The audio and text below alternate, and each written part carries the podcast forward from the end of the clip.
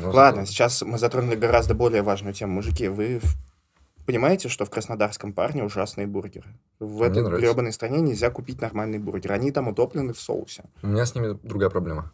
Я брал в краснодарском парне только один бургер, Ага. и он не был утоплен в соусе, потому что я решил, я просто, если я редко бываю в каких-то местах, я прихожу и беру что-то типа самое дорогое.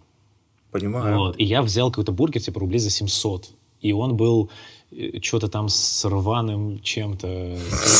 Очком твоих врагов, блядь.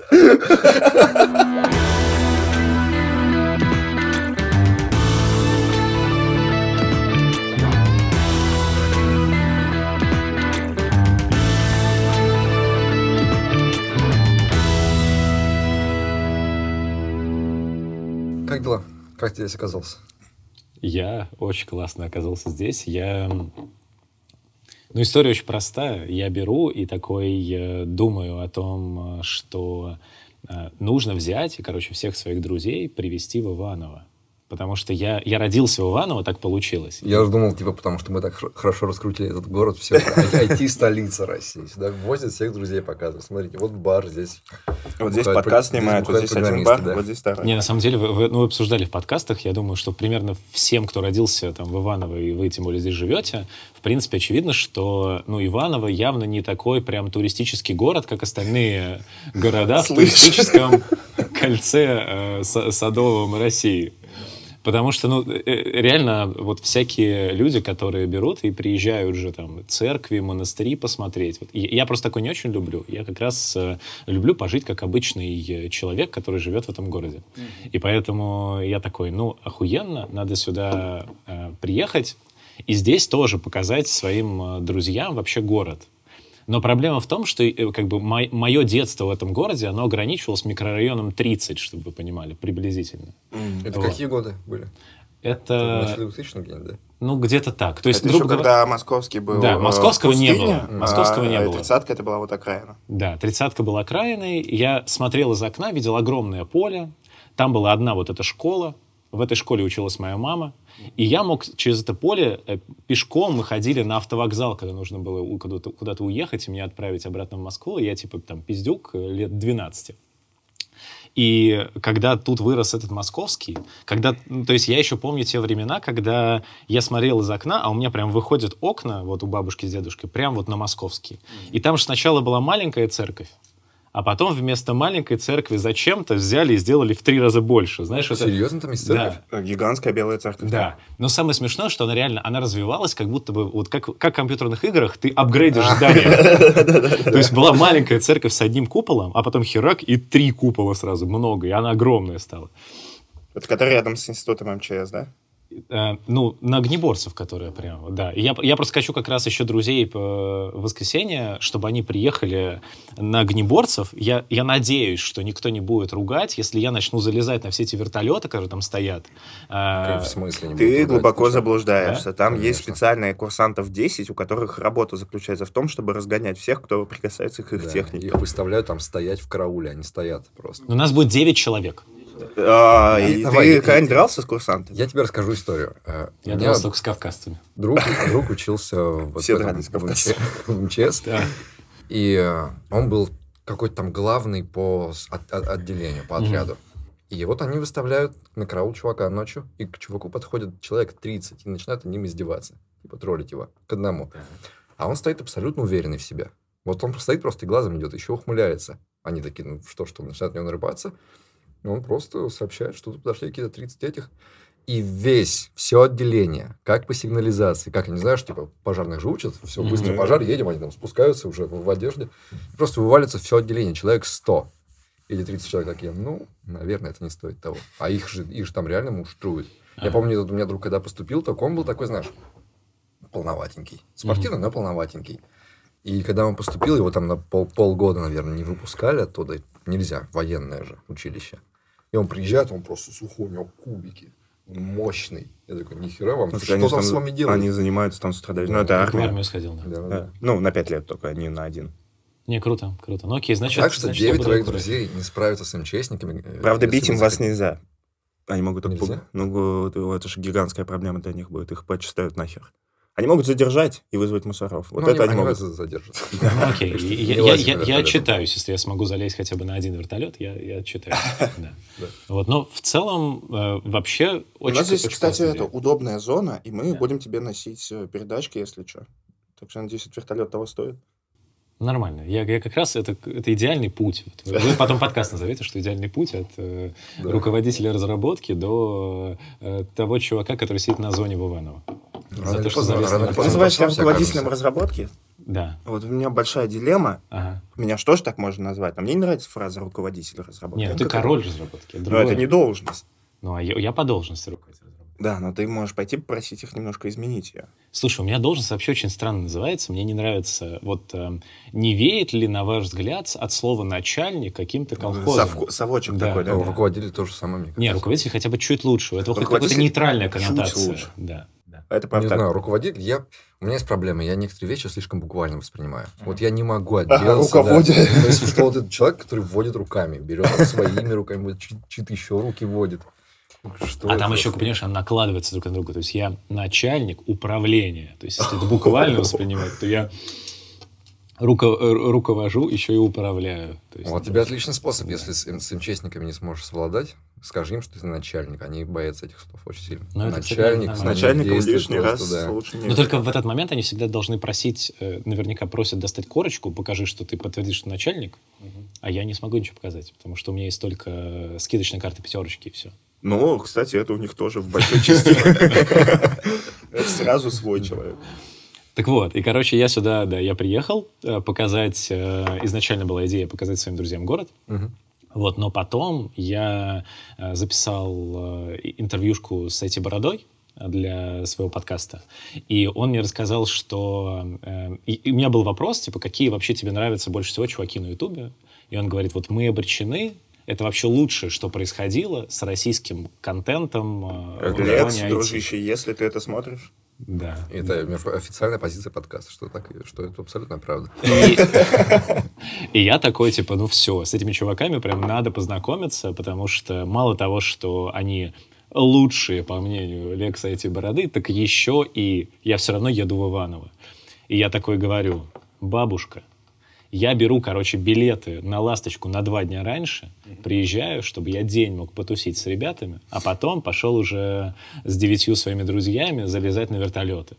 Поэтому вот, мне кажется, получилось очень, очень классно. Я боюсь, что мы сегодня пойдем залезать на вертолет, если все пойдет как Ну, кстати, если пойдем со мной, то у нас хорошие шансы не попасть в жопу. Вова, ну что будешь показывать им? Вот приедут они. Ну вот улица Огнеборцев, микрорайон 30. Ага. А, Потом я повезу их э, как раз, э, где я проводил время. Э, У мой прадедушка построил дом в деревне Скоморохово в Савинской области. Э, Я там проводил как раз вот часть каждого лета. Сейчас, по-моему, называется Аграфенина или как-то так.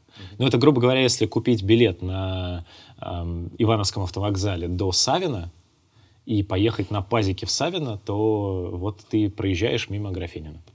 Это какой-то вот такой, знаешь, прям про другой мир мы говорим, когда вылезти из этого нашего цифрового, Да-да-да. комфортного мира на вокзал и на пазике уехать в прошлое. И это же охуенно. Да. Это просто, то есть, я рассказал э, ребятам, что будет пазик, на котором мы поедем в Аграфенино, там погуляем.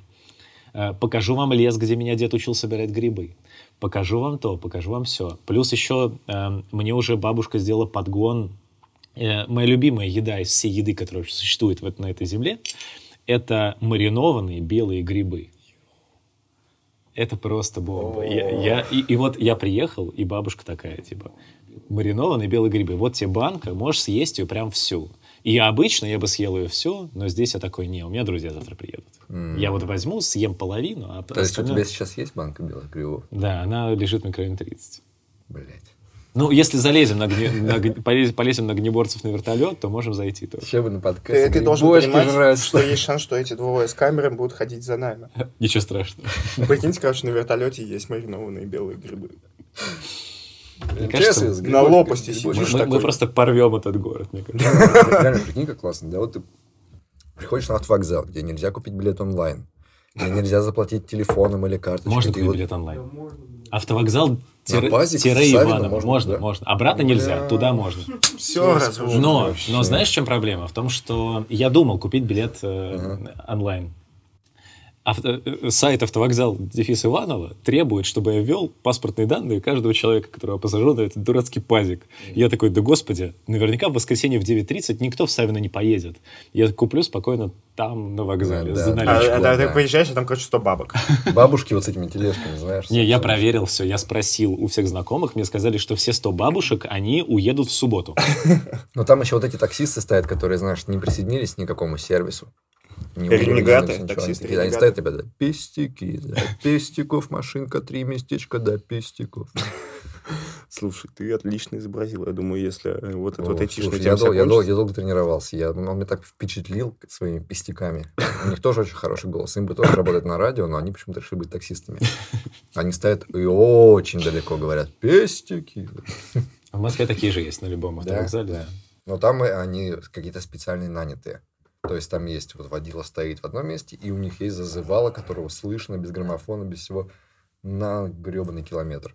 Мне настолько сильно сердечко еще ёкнуло, когда Антон в финале интервью, которое его давали Бороде, говорит про палях. И я такой, еще одно слово. Я А, такой, я палях. никогда не слышал про палях. Дружище, плес. Не, плес вообще лю- любовь. Ну, то есть, Плюс, да. э, плес — это место, без которого бы не было меня, понимаешь? Это же просто... То есть, э, грубо говоря, это же...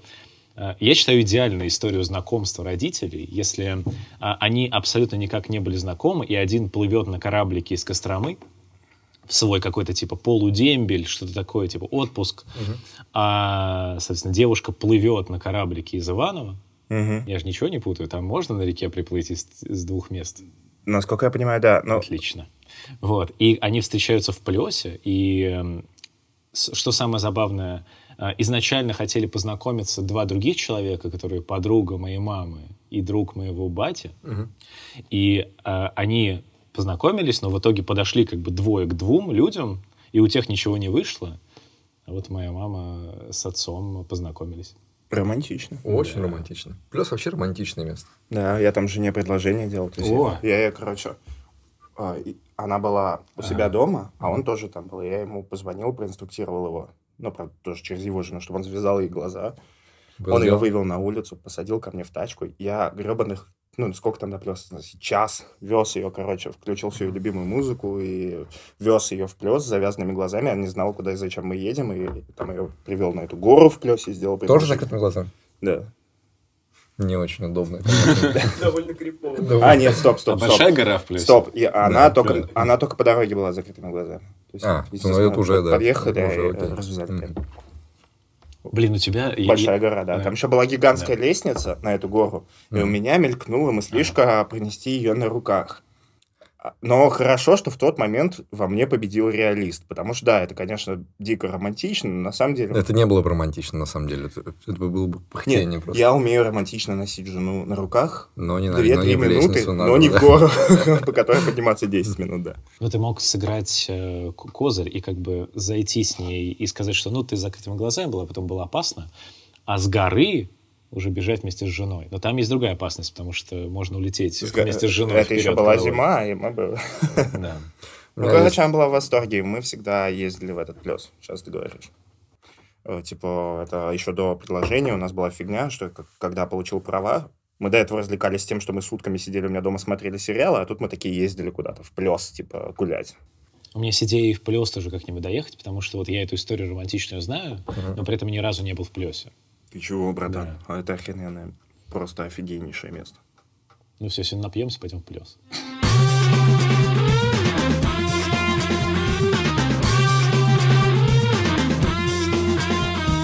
Наша партнерская рубрика с Raiffeisen Digital, где мы обсуждаем с ребятами из Райфа карьеру в IT. Вот смотрите, вот такая ситуация. А, Пришел человек в IT. Поработал стажером, поработал джуном, и с ним очень плохо обращались. Вот эти все вещи, которых, э, которые мы обсуждали, кото- которые заставляют тебя чувствовать уязвимо, страдать, э, чувствовать себя нехорошим программистом. Вот он прошел этот, этот- этап, и ты от него ждешь, что он будет помогать джунам. Что вроде как э, делать так, чтобы они не испытали того что он. А есть люди, которые все должны через это пройти. Джун, страдай. Что ты про это думаешь? А, ну, блин, я совершенно согласна с этим, так как сама лишь недавно сняла с себя оперение Джуна. Вот, и я помню, как джуны страдают, э, как они себя чувствуют, когда не понимают, что от них хотят. Типа, когда тебе дают задание, ты уходишь, думаешь, думаешь, такой, так, я, я не понял все равно, что он от меня хотел, возвращаешься снова. Ну, короче, помогать это прям true, это нужно всем. И более того, помогая другим или уча других, ты учишься сам. Я прям сто процентов в этом уверена, так как э, некоторые люди спрашивают такие вещи, о которых э, ты сам, возможно, не задумывался, и благодаря более высоким навыкам гугления даже или лучшему чтению доки на английском ты можешь сам в этом разобраться и уже с этой готовой инфой прийти э, к милому Джуну и рассказать, что ты понял, и как, оказывается, это все решается. То есть это не только профит для джуна, но еще и для тебя, как для специалиста. Я наблюдал, как вот такими становятся, такими бывшими джунами, которые начинают ненавидеть джунов. И это начинается с истории, что люди по себе меряют. То есть вот он сам был джуном, и он в чем-то не, чего-то не понимал, а потом он сидел долгими вечерами и изучал это. А этот новый Джун, его Джун, этого не делает. Он такой вот, типа, почему ты не можешь быть, как, каким был я? И как бы по себе реально начинает вот ждать, что человек будет точно так же, как ты, через это проходить, а он по-другому это делает. И, и злятся на него, и выливают все вот это вот. Мне кажется, вообще сложно быть айтишником в том плане, что если Джун лучше тебя, то ты сразу себя считаешь каким-то ничтожеством. Если он хуже тебя, то ты его считаешь ничтожеством и хочешь его загнобить и вспоминаешь, вот я в свое время и так далее. Ну да, здесь еще есть реально вот этот момент, э, когда ты, короче, ты его даже не то чтобы гнобишь, тебе тебе так важно показать, что ты лучше него, потому что ты сам в этом сомневаешься из-за своего синдрома самозванца. И типа, и тебе надо mm-hmm. прямо показать, что ты сильно лучше, потому что ты не Джун, а он Джун. Ну, знаешь, а некоторые еще примеряют на себя такое вот это. Им понравилось вдруг примерить на себя роль ментора. И они освоили преподавательские техники. И знаешь, если как следует не покритиковать, не запомнит же. Мне кажется, это вообще пахнет какой-то ужасной токсичностью. И, ну, вспоминая какие-то свои моменты, в которых мне было очень неприятно. Я даже не могла найти объяснение, почему человек так делает. Ну, неужели так мало э, места для самоутверждения? Или почему именно Джун виноват в том, что ты не смог объяснить хорошо или не поставил там четко задачу? Мне кажется, это очень жестоко. Я против такого. А мне кажется, просто э, не понимают, что это жестоко. Вот э, я сталкивался с э, одним очень злым ревьювером, угу. и он всегда защищал себя тем, что он говорил, смотри, я вообще человека не критикую. Я не говорю, что ты ошибся. Я говорю, что вот здесь ошибка, это плохой код. Я не говорю, что ты плохой. Но прикол в том, что он себя просто не ставил на его место. Потому что когда тебе говорят, что вот ты написал говно, ты всегда понимаешь это так, что ты говно. Я это вот не согласен с этим, как он говорит. Я считаю, что ты вообще не разделишь. Не Особенно, разделишь. если ты вкладываешься в это эмоционально. И тебе говорят, что ты сделал херню, ну, блин, нет, нет. Не сработает так. А, ну да, все нормально. Он просто говорит про мою работу. Нет, не, не будет такого. Все равно будешь на свой счет. У меня был такой, у меня был такой ревьюер, и как раз-таки, ну, он очень скрупулезный, он очень классный специалист, и много всего знал но, не знаю, может быть, не хватало то ли так-то, то ли он не ставил себя на мое место, но когда он ревью, ревьюил все, то вот это были прям слова там из контекста. А это что за херня? И вот потом, когда до него доходило, что я там сижу чуть ли уже вся красная, он такой, ну ничего, типа, тебя, наверное, вынудили так написать. Я в детстве так делал. Кошку, короче, мучаешь, мучаешь, а потом гладишь. И типа, ну, видишь, я же хороший. Но при этом у меня был случай, когда, который мне больше всего запомнился, когда мой текст, который мне казался хорошим, страшно, страшно со всеми матами разнесли в щепки. И после этого я был очень зол, травмированный такой, прямо ходил, пылал яростью, но потом написал хорошо. Но у меня были очень хорошие отношения с человеком, который это делал. О, это вообще Очень, другое. очень большое уважение. Это было. абсолютно другое, если у вас э, отношения ближе или вот такие. Потому что, э, грубо говоря, я так делал, я говорил коллеге, типа, разнеси меня нахер. Мгм. Я считаю, что я сделал хорошо, вообще не стесняйся. И понятно, что он писал, что так же, это что за херня, но я этого и ждал. Мгм. Типа, я не был в- с ним в отношениях подчиненный начальник Мгм. и не менял свою самооценку из-за того, что он скажет. Он не был моим судьей. Мне Я его... кажется, все равно так не сработает. Но все равно, блин, будет задевать. Не, ну, конечно, задевает, но, типа, я пришел за тем, чтобы меня задело. Ну, Понимаешь? Это немножко другое. Мне вообще кажется, что обратная связь это прям целое искусство. А, Можно поднести, ну, как это преподнести, что все фигня, фигня, фигня, фигня, ты все сделал не так, и вообще зачем ты это позорное ревью выкатил? А можно там начать с того, что, вот как делал один из моих менторов, что э, страшный, непонятный, некрасивый кот — это котик, которого нужно погладить, причесать. И я такая, ой, ты божечки, сейчас я им займусь, отрефачу и все сделаю хорошо.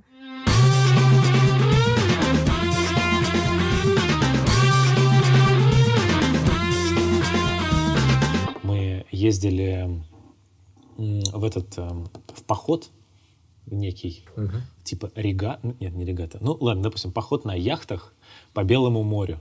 Ну, классический айтишный вечер. Типа того. Но суть в том, что там э, мы поехали вот по Белому морю, и там на одном месте у нас была высадка, и там были мидии местные. Там есть э, ферма мидий, и нам приносят кучу мидий, э, и типа варят кастрюлю, а нас типа группа человек 12, 20, 20. Мгм.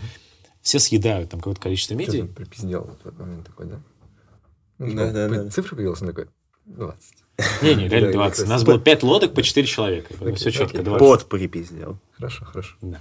И, и капитаны еще. 20 так 20. 20, 20 человек, да. Если братан говорит 20, значит, 20? значит 20. И, соответственно, все съедают кастрюлю мидии, которую заранее сварили.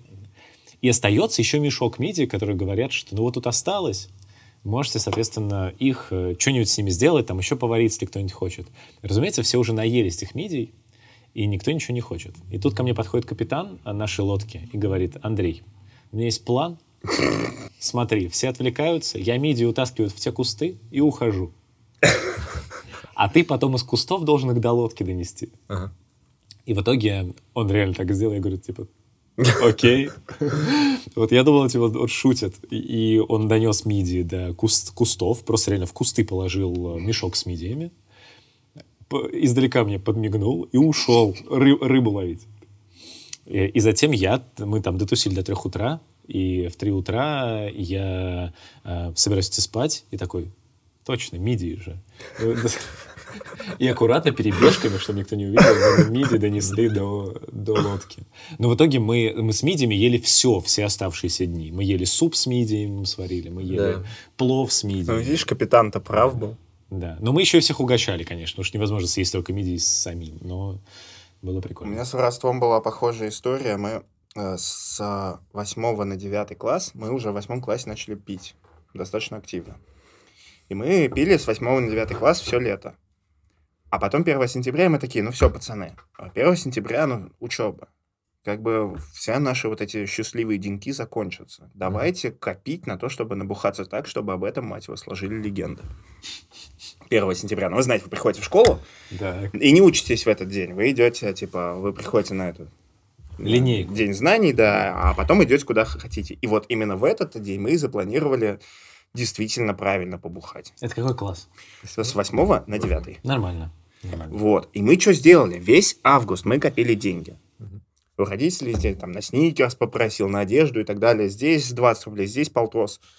Скопили тысяч пять и такие, ну, это очень хорошо, пацаны. Очень много. По тем временам Да, это, это было мы не способны были состояние. освоить эту сумму на один день бухания, вы понимаете. Но мы такие, блин, мы так много накопили, мы можем лучше. Это сейчас все равно, что полтинник скопить, наверное. А? Все равно, что сейчас полтинник скопить. Ну, типа, да. Ну, я блин, помню, я в те времена, вот как раз вот в мой седьмой класс, мне кажется, мы плюс-минус ровесники, а, э, я все измерял в ягуарах в Билле.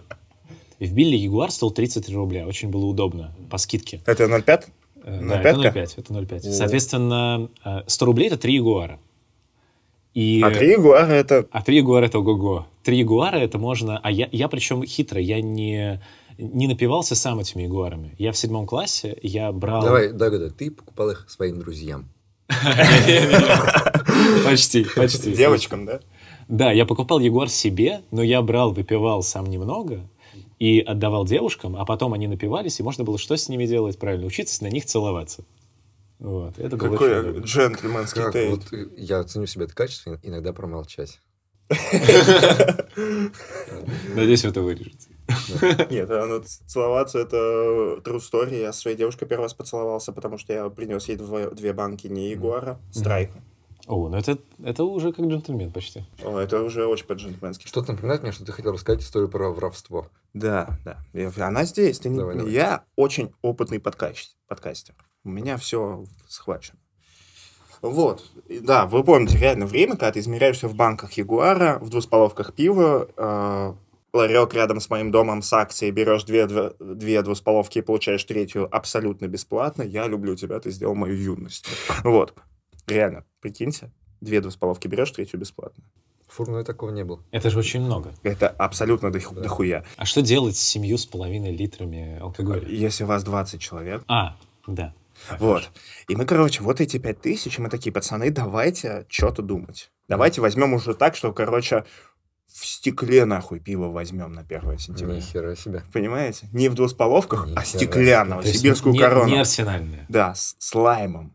Не толстяк, не багбир. Да, сибирскую корону, да, элитное пиво. Охота И мы, приятная. короче, а мы сидим на многоэтажке, на этом гребне, на крыше, знаете, там вот крыша, и на ней гребень такой, мы на нем сидим, ноги свисают э, на этот, во двор, многоэтажку, мы сидим, пьем пиво. Э, на взятые из наших э, неприкосновенных запасов деньги, потому что ну, без пива нельзя сидеть. И, короче, Антоха такой оборачивается, такой, ебать, пацаны, кабель. И там охрененно реально эта крыша лежит, огромнейший моток новейшего кабеля. Так. И мы такие, пацаны, Чё, к чему идет? это потянет рублей на 700. Давайте, давайте спиздим кабель. И, короче, мы придумали план. Я и э, один братан пошли вниз, а Антоха и другой братан такие берут кабель, скидывают его нахер с этой многоэтажки, он падает к нам, мы его хватаем, в- утаскиваем в какие-то Вот кусты. это план. И те двое спускаются такие, типа, а мы что? Мы скинули провод, мы не воровали. Ты знаешь, прям нужна музыка вот эта такая, как- из фильмов этого Содерберга про 12 друзей Оушена. Ну, Антох подставит. Нарезочку вот такие, знаешь, кадры сменяются. Ну, типа, ты понимаешь, что мы с а, Бакланом, это вот братан, с которым пошли вниз, Мгм. с на- Баклан? Ну да, он, Ага. это интересная история его клички, он в какой-то момент выучил оскорбление Баклан и стал так всех называть, вообще всех. И сам стал бакланом. И стал Бакланом по сей день. То есть он меня до сих пор так записан, до сих пор так даже жена называет. Я думал, он просто птиц любит. Ну ладно. Да, это была его ошибка. А, и мы, короче, мы что? Мы стоим, с неба падает кабель, мы такие, о, неплохой кабель, мы возьмем его себе. А у тех двух историй лежит кабель, мы его скинули, ну типа. И, короче, мы унесли его в э, гаражи, в кусты, и такие, так, что делаем дальше? А дальше-то мы поняли, что нам придется его очистить. Ну, потому что нельзя принести кабель в Мгм. цветмет. Они скажут, «Э, это же чей-то кабель, тебе надо его очистить. Даже нож. Вот. Да ладно, нож. Мы сходили за ножом. Потом мы начали его чистить и поняли, что это, ну, трудно. Он очень большой был. И Мы 700 такие, рублей просто так не достается. да, и мы такие, «Ну, хорошо, придем завтра. Мгм. И кто-то у нас его спиздил за эту ночь, прикиньте, наш кабель. Да, кто-то Причем более- уже, более уже немного очищенный. Да, да, да. Метра два мы реально успели очистить. И, и я помню, мы приходим такие туда, и просто вот такой гнев взял. Нас, блядь, ограбили. Они украли. Про истории, которые начинаются издалека, у меня есть фурновский мем. У нас был один чувак, который так тоже какую-то историю, он пересказывал фильм. Ага. И он сказал, что я видел фильм, вы не представляете, какая там была одна херня. Я просто с нее вообще выпал. И начинает пересказывать фильм. И пересказывает абсолютно все детали этого фильма. Абсолютно все детали. Семейные связи, отношения героев. Ага. Все. И вот он рассказывает 40 минут, такие, ну, подведи уже концовки. И, и, короче, он такой... И, короче, она сосала в гондоне. Какой в этом смысл? Ты к этому вел. Зачем ты все это рассказал нам? Зачем ты 40 минут наши потратил? называется? Нужно Я, не- я ссылку оставить. Просто вот этот мем, он называется, что когда человек рассказывает долгую историю, А потом в сосал конце в сказать, гондоне. а потом сосать в гондоне. да. Ну, это не такая история. Это история про то, что мы воровали. Ну, это я- серьезная зато- проблема я современного общества. мне разблокировал Не, к слову, у меня есть история, которая объединяет историю про воровство и сосать в гондоне. Я один раз взломал сайт стрип-клуба. Я всегда мечтал эту историю рассказать на, на публику. Вот. да, Она да, очень да. смешная. Да. А, Суть в том, что в Москве есть э, Стрип-клуб. стрип-клуб. Сеть стрип-клубов называется «Бурлеск». А, И э, так получилось, что один раз на какой-то мальчишник, очевидно, что то, что я уже э, довольно стар и все еще не женат, подводит меня к тому, что я довольно часто тусил на мальчишниках своих друзей. Так вот, один раз мы пришли в стрип-клуб, и я получил, э, ну, в- мой номер появился у них в базе. Мгм. И так случилось, что я попал в рассылку этого стрип-клуба, и они регулярно стали мне присылать какие-то свои... а, нет, хуже. э, Дайджесты. Однодневные лендинги.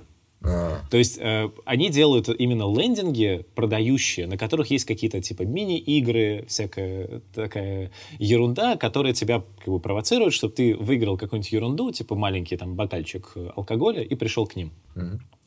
И один раз мне стало реально любопытно, и я просто, ну, мне пришло очередное сообщение, я кликнул на него и попал на сайт, на котором была, типа, барабан, который ты крутил, и выпадал какой-то приз. Так. Но суть была в том, что я э, на тот момент был уже фронтендером, и я такой смотрю. Сайт без HTTPS. При этом я открываю консоль э, Google Chrome и вижу, что все написано на клиенте. Вся логика. Вообще все. Можно выигрывать все, что хочешь. Да, и, собственно, я взял, сделал некий, э, я забыл, как это называется, не рефакторинг, а- ну, короче, я разобрал, э, к чему вообще идет этот код и где в итоге что разыгрывается. А там был, э, там настолько было, что все плохо, что вы понимали, там в HTML был JSON вшит просто в конце HTML, где было написано, какая вероятность у, у выигрыша у каждого приза. И ты ее слегка инкрементнул, да? Нет, ху- проще. Я взял, стер всю функцию, которая была э, розыгрыш. Я просто return 8. Потому что я просто разобрался, что 8 это можно выиграть приват, в котором, соответственно, у которого э, вероятность выигрыша типа 0,01%. Мгм. Причем, что самое прикольное, ты когда это делаешь, он отдает абсолютно легальный запрос на бэкэнд, из бэкэнда И на твой говорит, телефон человек выиграл. да, приходит абсолютно идеально выглядящая смс, как будто бы ты ничего не ломал. И я, во-первых, разумеется, я подумал, что ну я, блин, bug bounty просто, э, hunter. Я написал в поддержку э, Бурлеска, говорю, я взломал вам сайт. Вот. Ты с ума сошел. Погоди, погоди. У этой истории мог бы быть хороший конец, но его нет. Да. Я написал им, они говорят, пошел нахуй. Ничего тебе не дадим. Я такой, ну, я, я расстроился, и вот мне друзья говорят, типа, давай продавать промокоды просто в интернете. Вот, то есть, как бы, реально, схема же идеальная. Тебе любой человек присылает его телефон, ты на этот телефон отправляешь бесплатный приват. А как это работает? Ты потом приходишь с этим промокодом, а, к, к- ну, и на входе тебе дают фишку, абсолютно легальную фишку за полторы тысячи рублей, которую ты идешь и берешь за нее а, приват. И я такой, не, нафиг. Вот. И вот я, я расстроился, что реально, я думал, я, типа, мне дадут, не знаю, карточку этого клуба. Ой, ну подожди, дружище, ты э, немножко странно размышляешь. Когда чувак хуячит такие вещи на клиенте, он знает, что это небезопасно. Это не, не типа, ой, упустили. Это типа, ты же понимаешь, что ты когда принимаешь решение, вот такие Но я честно надеялся до последнего, что они просто не очень умные. Вот. Ну, потому что действительно, причем еще раньше, это как бы довольно давно было, было принято считать, что в индустрии... Да, Они не очень. Ты воспользовался этим? это дальше я расскажу историю. Да, да. А, и, Это важно. То есть я думал, что, в принципе, в этой индустрии, ну, опять же, я видел качество этих сайтов, я представлял, что они сделаны, типа, за 4 часа. М. Поэтому я такой думаю, ну, наверное, они просто не доглядели, HTTPS решили не, не вставлять, такие, ну, на дурачка сойдет. А я тут пришел, и как человек в белом пальто, э, им все покажу, и они сейчас скажут, да, круто, перенесем всю логику на бэкэнд. Нет, меня просто послали. Э, И я решил, да, я решил, что буду ходить. Отличное решение. Все. Но, но, мне надоело через две недели. Я ходил где-то э, через день на протяжении двух недель. И в итоге я просто, э, я не знаю, э, Присытился. Да, вот именно это, этот глагол А сколько стоит приват? Полторы тысячи рублей. А, ну так ты и так мог ходить каждый день. Да нет, я мог ходить, конечно, но здесь же суть в том, что ты, Это другое. ты обыграл систему. Да. Ты приходишь и... То есть ты получил женщину за то, что ты, типа, настоящий Да, этот да. Да, победитель, а не просто потому, что тебе кто-то в IT Чтобы вы понимали, насыпал. финальный мой Понимаю. поход, я пришел, получил очередную фишку, я такой, не хочу.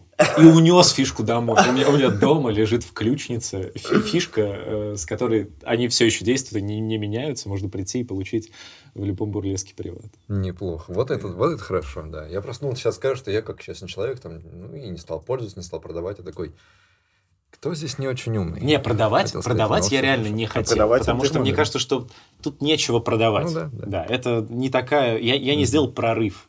Я потратил на это час времени. Мне казалось, что... И я уверен, что в мире есть много людей, которые посчитают, что ты сделал прорыв. Ох уж, вы, айтишники. Мы приехали. Внимание, конкурс. Мы приехали, когда в первый, раз в Москву собраться, типа, вот со всеми, кто, кого позвали, типа, ребят, кто смотрит подкаст, приходите в Москву, будем в баре бухать. И вот мы приходим, собрались, приходит чувак какой-то А, уже, когда мы сидим. аккуратнее. Да? Не говори ничего лишнего сейчас. Ну, если что, ты мне скажешь, сказал лишь не Ну, вы вырезать можете потом. Да. Можно. Он Просто им приходит- будет этим заниматься, и в итоге выкладывают вещи, которые в этом подкасте, которые никто Да. здесь не готов был куда-то выкладывать. Ну вот представь себе, сидим мы, Мгм. пьем, там уже несколько людей собралось, приходит новый чувак, такой совсем здоровается, о, класс, привет, привет, ему привет. Я такой, а вы ходите в дрочь-салоны? Такие, куда, куда? Ну, в дрочь-салоны, вот здесь недалеко есть. Можем сходить и сходить все сейчас, типа, после этого. Мы такие, «Ш- что, в смысле? И он вот нам начал рассказывать, как он регулярно Ага. ходит в дрочь-салоны. Одну как он- секунду, Не, он это- использовал термин не дрочь салона, А как же? дрочильня. Дрочильня, да, дрочильня. Это я уже из какого-то... Но это, другого. это уже, ну, это понятно, во-первых, что действительно такая сфера тоже есть, но вот э, Ты сейчас немножко по-чиновничьи стал отвечать. Но Действительно, просто... такое имеет место. Я чую флешбеки в его глазах. Не, я ни разу не был. Я вот, да, тут прикол, что меня довольно часто пытались подбить. Ты знаешь, вот бывает такое, что твоя компания друзей там довольно так неплохо накидывается, и кто-нибудь такой, «О, а мы никогда не были в дрожь-салонах. И все такие, а поехали. И ты такой, а нет, я еду в гостиницу, потому что это уже Э, перебор. Пожалуйста, я сам знаю, что нужно делать. Да, да, Мне да. не нужна ничья Ну, то помощь. есть я, я вот честно, вот тут уже мои полномочия все. Я не понимаю, в чем прикол. Я подумал, бы, что я отвалился, сломался морально на моменте, когда они... Вот ты приходишь, садишься, и тебе приводят девочек на выбор. Да, да. И ты такой... Да, вы представляете, Её. как- как- каково это, да? и- Типа, ну, это двойная ситуация, понимаешь? Ты не знаешь, э, кому ты сделал хуже. Всем оставшимся тем, что их не выбрал, или этой, которая, я не думаю, что она горит желанием пойти тебя дрочить. Но здесь вот у меня просто очень четкая грань проходила, и она, например, очень хорошо работала с бурлеском. А, потому что я... эм, мне прям... Я один раз был на мальчишнике, в котором мы пришли именно в такое место, которое прям вот было... Ну, это был стрип-клуб, который с уклоном в такую, в бордельность. Мгм. Где после того, как девушка какая-то станцевала в центре, подходит такая мадам к тебе и такая... Что? 17 тысяч? И она может заняться своим сексом. И ты такой, пожалуйста, уведите меня из этого места срочно. Ну, потому что вот тут ты, ты смотришь, девушка красиво Но танцует. ты же в этот момент понимаешь, что они у тебя есть. Такой, Нет, нет, ты, ты вообще не думаешь об этом. То есть вот в тот момент, когда реально ты смотришь, э, и девушка просто красиво танцует, это может быть там ее выбор, она там зарабатывает этим деньги, но потом ты думаешь, что сейчас мне ее продают как товар, кошмар. и ты такой, все, я не хочу в этом месте вообще больше появляться. То есть вот почему мне нравилось там, и я нормально приемлил туда ходить на протяжении там двух недель. Потому что там все четенько. Там абсолютно э, ты вот разговариваешь с девушками внутри этого заведения, а я почему-то, ну, опять же, я как интервьюер Мгм. в своем роде, я очень любил э, именно... Ко мне подсаживается девушка, и нужно ее как-то ну, о чем-то с ней разговаривать.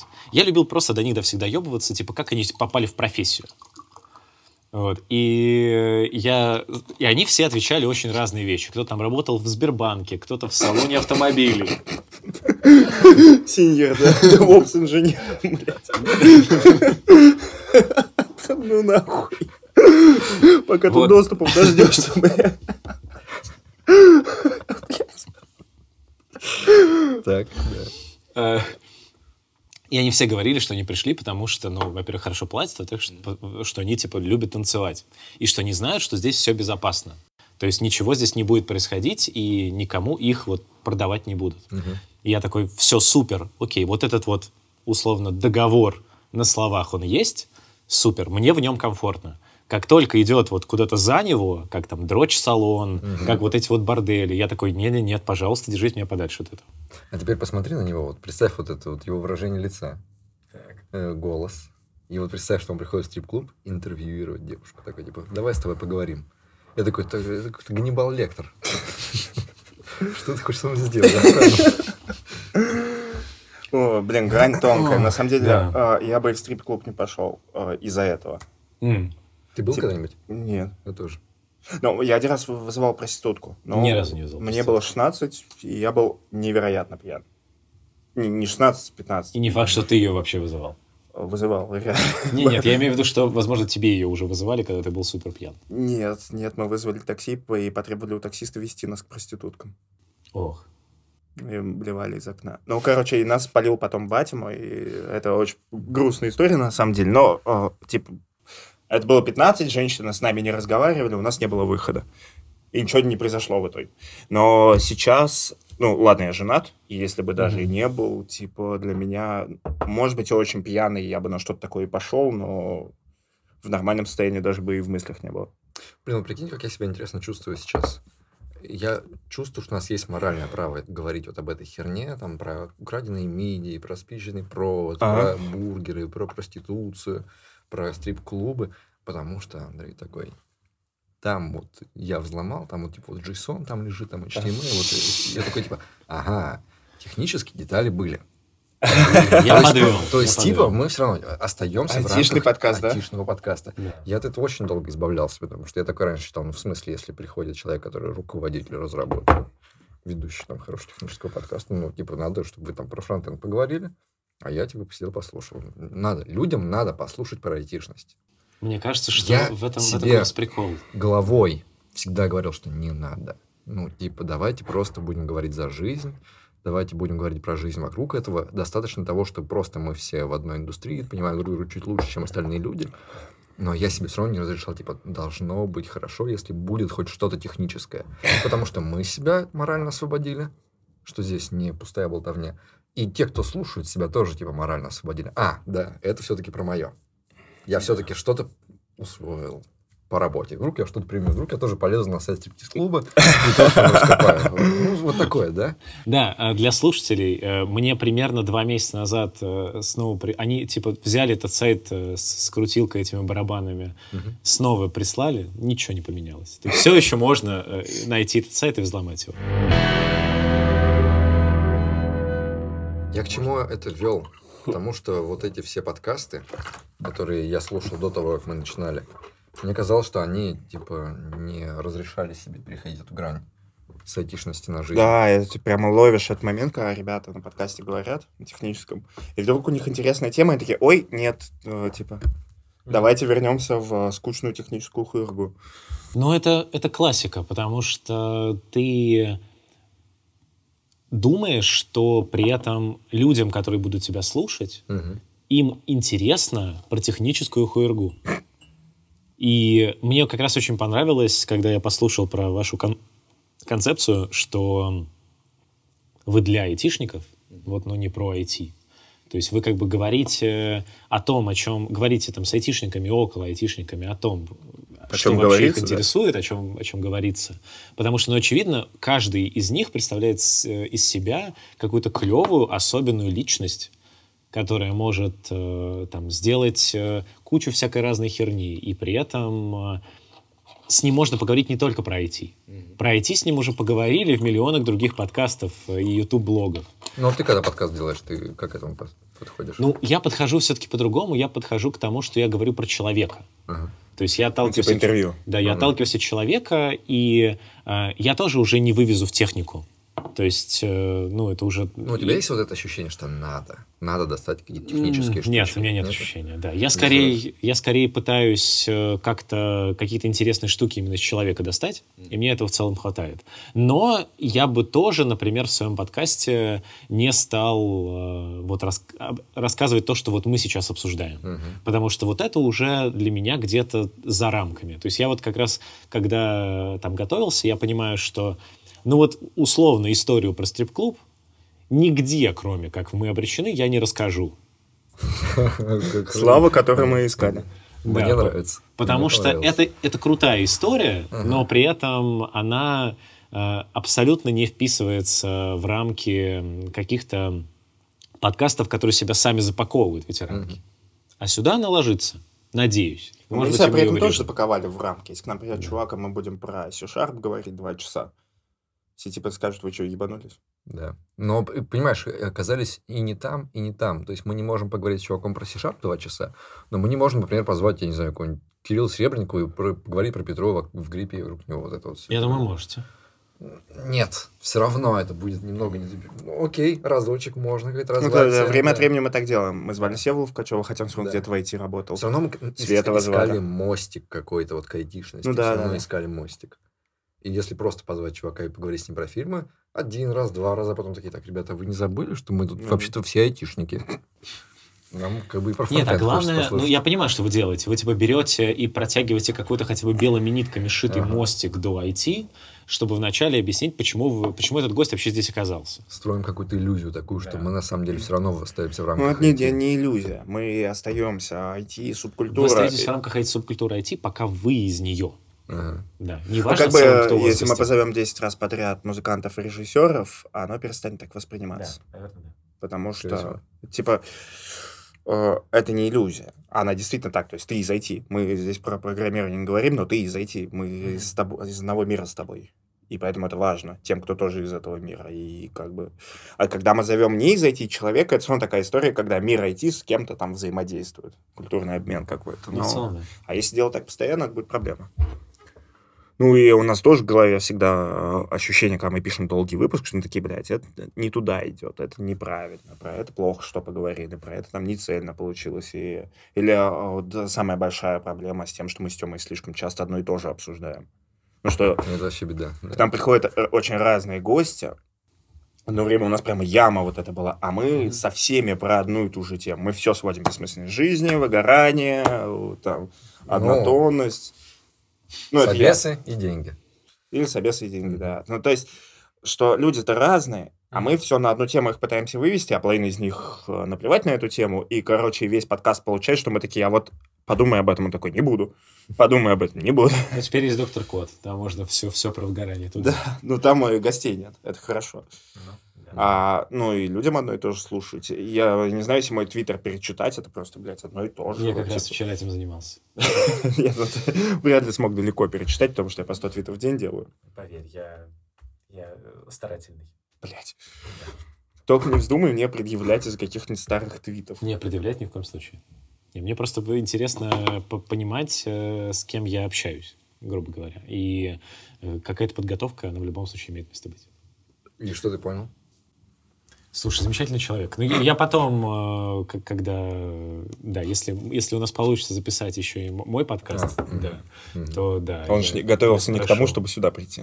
Ну, окей. К тому, Да, чтобы я прийти сюда- мои обычно готовиться не надо. Да, чтобы сюда прийти, я просто записал, Сидор что взял. нужно...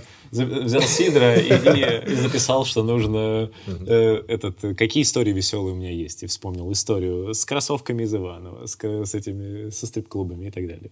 Кроссовки из Иванова, ты, кстати, рассказал не про камеры, поэтому маленький пересказ. Он себе купил поддельные кроссовки. И исхуячил себе все ноги и недоволен. Да, Да. вот, я когда начинал подкаст вместе там со своим коллегой, там была, наоборот, история такая, что мы увидели, что есть такая индустрия, нам показалось, что это прикольно, и мы подумали, я помню вот очень хорошо свою мысль, что да мы можем сделать не хуже, чем уже есть а, э, какие-то конкуренты. И мы, я придумал э, формат довольно быстро, и мы условились, что мы сделаем типа 6 выпусков, Мгм. и посмотрим, зайдет ли оно или не зайдет. У Типа, нас, стрельнет у нас вроде три было, да? Мы также уславливались, мы такие решили сделать три. Да, по-моему. Да, мы с Антохой на три договаривались. Мгм. Но мы сделали типа 6, и, и оно выстрелило. И мы такие, все, ну погнали. А как выстрелил? Сколько у тебя было Это прослушиваний? ты мне налил? Да. Возьми себе чашечку, а мне бутылочку. Так, э, братан, нам платят за то, что мы пьем из чашечек. Пей из чашечки. У меня есть бутылка. Да, ну, Я, я хотел это сказать, но да, исполнитель не смог. Эм, А, Прослушивание. Сколько Прослушивание было сколько на шестом? было? Когда ты сделал шестой. Да слушай, там, э, когда... Я просто почему-то получилось в начале написать типа всем своим знакомым, и оно как-то сарафанным радио расползлось, Мгм. и условно э, у меня уже какому-то там десятому выпуску было 500 подписчиков на SoundCloud. Я такой... И я, я реально думал, типа, фига это много. В аудио это норм. Э, Ну, сейчас-то уже, наверное, нет, но тогда это было прям до Сейчас тоже. Ну, вот, понимаешь, э, что меня удивляет в этой подкастной индустрии? Да и вообще в соцсетях. Не знаешь, такие, вот, типа 10 тысяч в Твиттере, это все, ты просто кор- Прошел король Твиттер, Твиттера, да. Король 10 тысяч Твиттера, главный человек вообще во всем Твиттере. Если 10 тысяч в Инстаграме, ты прямо рядовой пользователь. Ну, такой вот начинающий, начинающий Микроблогер, наноблогер, да. Да, если у тебя 10 тысяч на YouTube, ты прям вообще никто.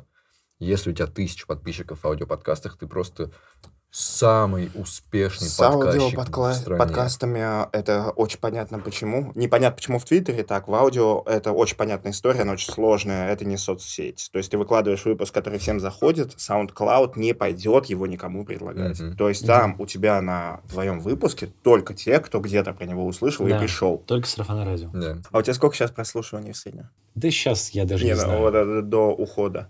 Ну, тогда было типа 15 тысяч прослушиваний. Ну, дохуя. Вообще, это вообще Это очень дохуя. да. Да, да. Ну, как бы в итоге я просто говорил, что я... э, пл- Плюс, опять же, наверняка и к вам тоже бывает уже такое, что вам пытаются подпихнуть какого-то чувака очень сильно. Да. То есть вам пишут, что у нас есть ну такой талантливый, такой разносторонний, э, такой замечательный, пожалуйста, возьмите его, нам очень нужно продвинуть его личный бренд у себя в этом они так, типа, легко вот раскусывается их этот пиздеж. Просто пишет, знаешь, ой, привет, нам очень нравится ваш подкаст, мы прям смотрим, любим. И вот будет очень классно, если наш технический эксперт, который сделал вот такие-то технические вещи, придет и расскажет их вас. Вы, блядь, смотрели наш подкаст? Какие, блядь, технические вещи. Нравится он им, блядь. Какие технические вещи? О чем вы? Это то же самое, как э, люди пишут, м- мы- вот как, как люди самым смешным образом полились, они писали мне в момент карантина, Андрей, типа, можно прийти к вам в подкаст? Я такой, он закрыт, его не существует уже Мгм. год. Они, они такие, да, а, ну, ладно. Мы вчера слушали. Ну, То есть они берут, у них типа список как будто бы есть, они его просто отрабатывают. И просто всем вот по очереди пишут. Ничего, когда я двигаю так стол, это Да, не мешает микрофона? Да. Можешь хоть, блядь, ноги на нее закинуть. Не, не Знаешь, в индустрии очень многие не привыкли вообще э, ни за что платить, кроме, э, типа, работы. Это тоже такой странный mindset, что, типа, э, есть контекст такой, что вот программисты делают подкасты просто Мгм. так.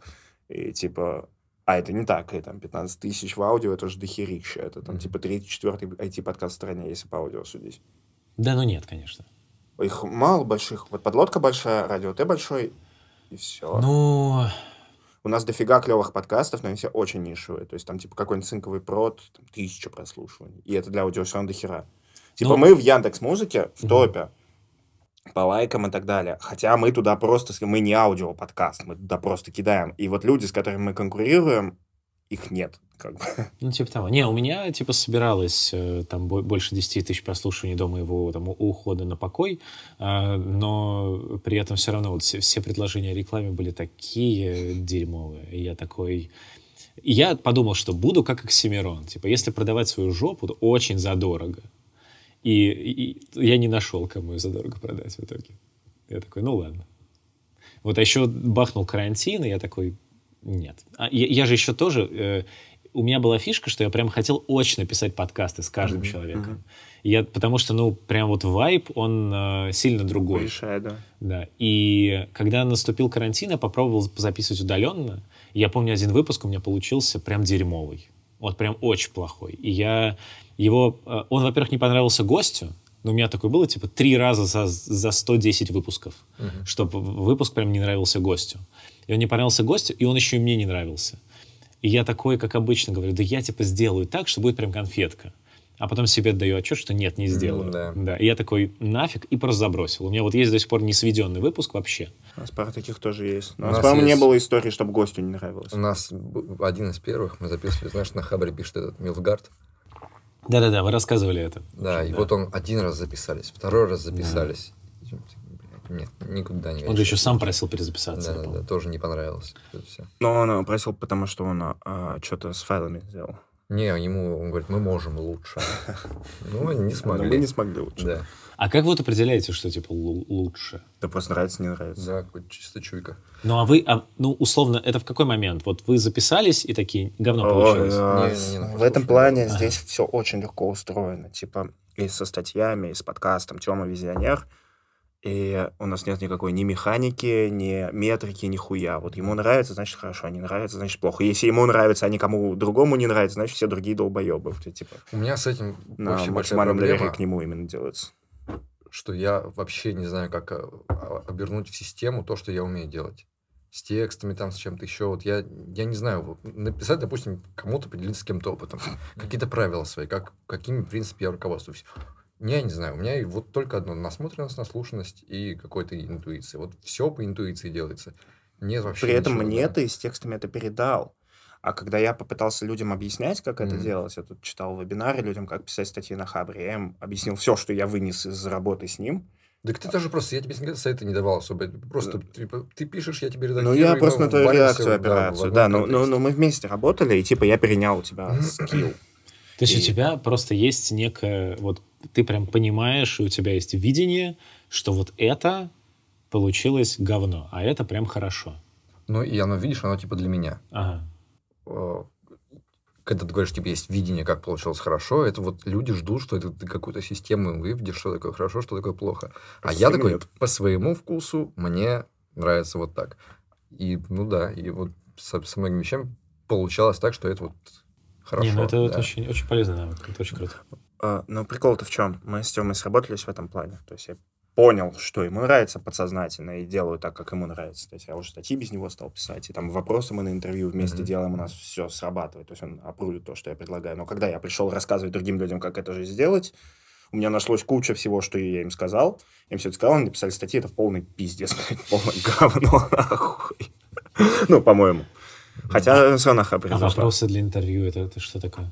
О, слушай, это же прямо...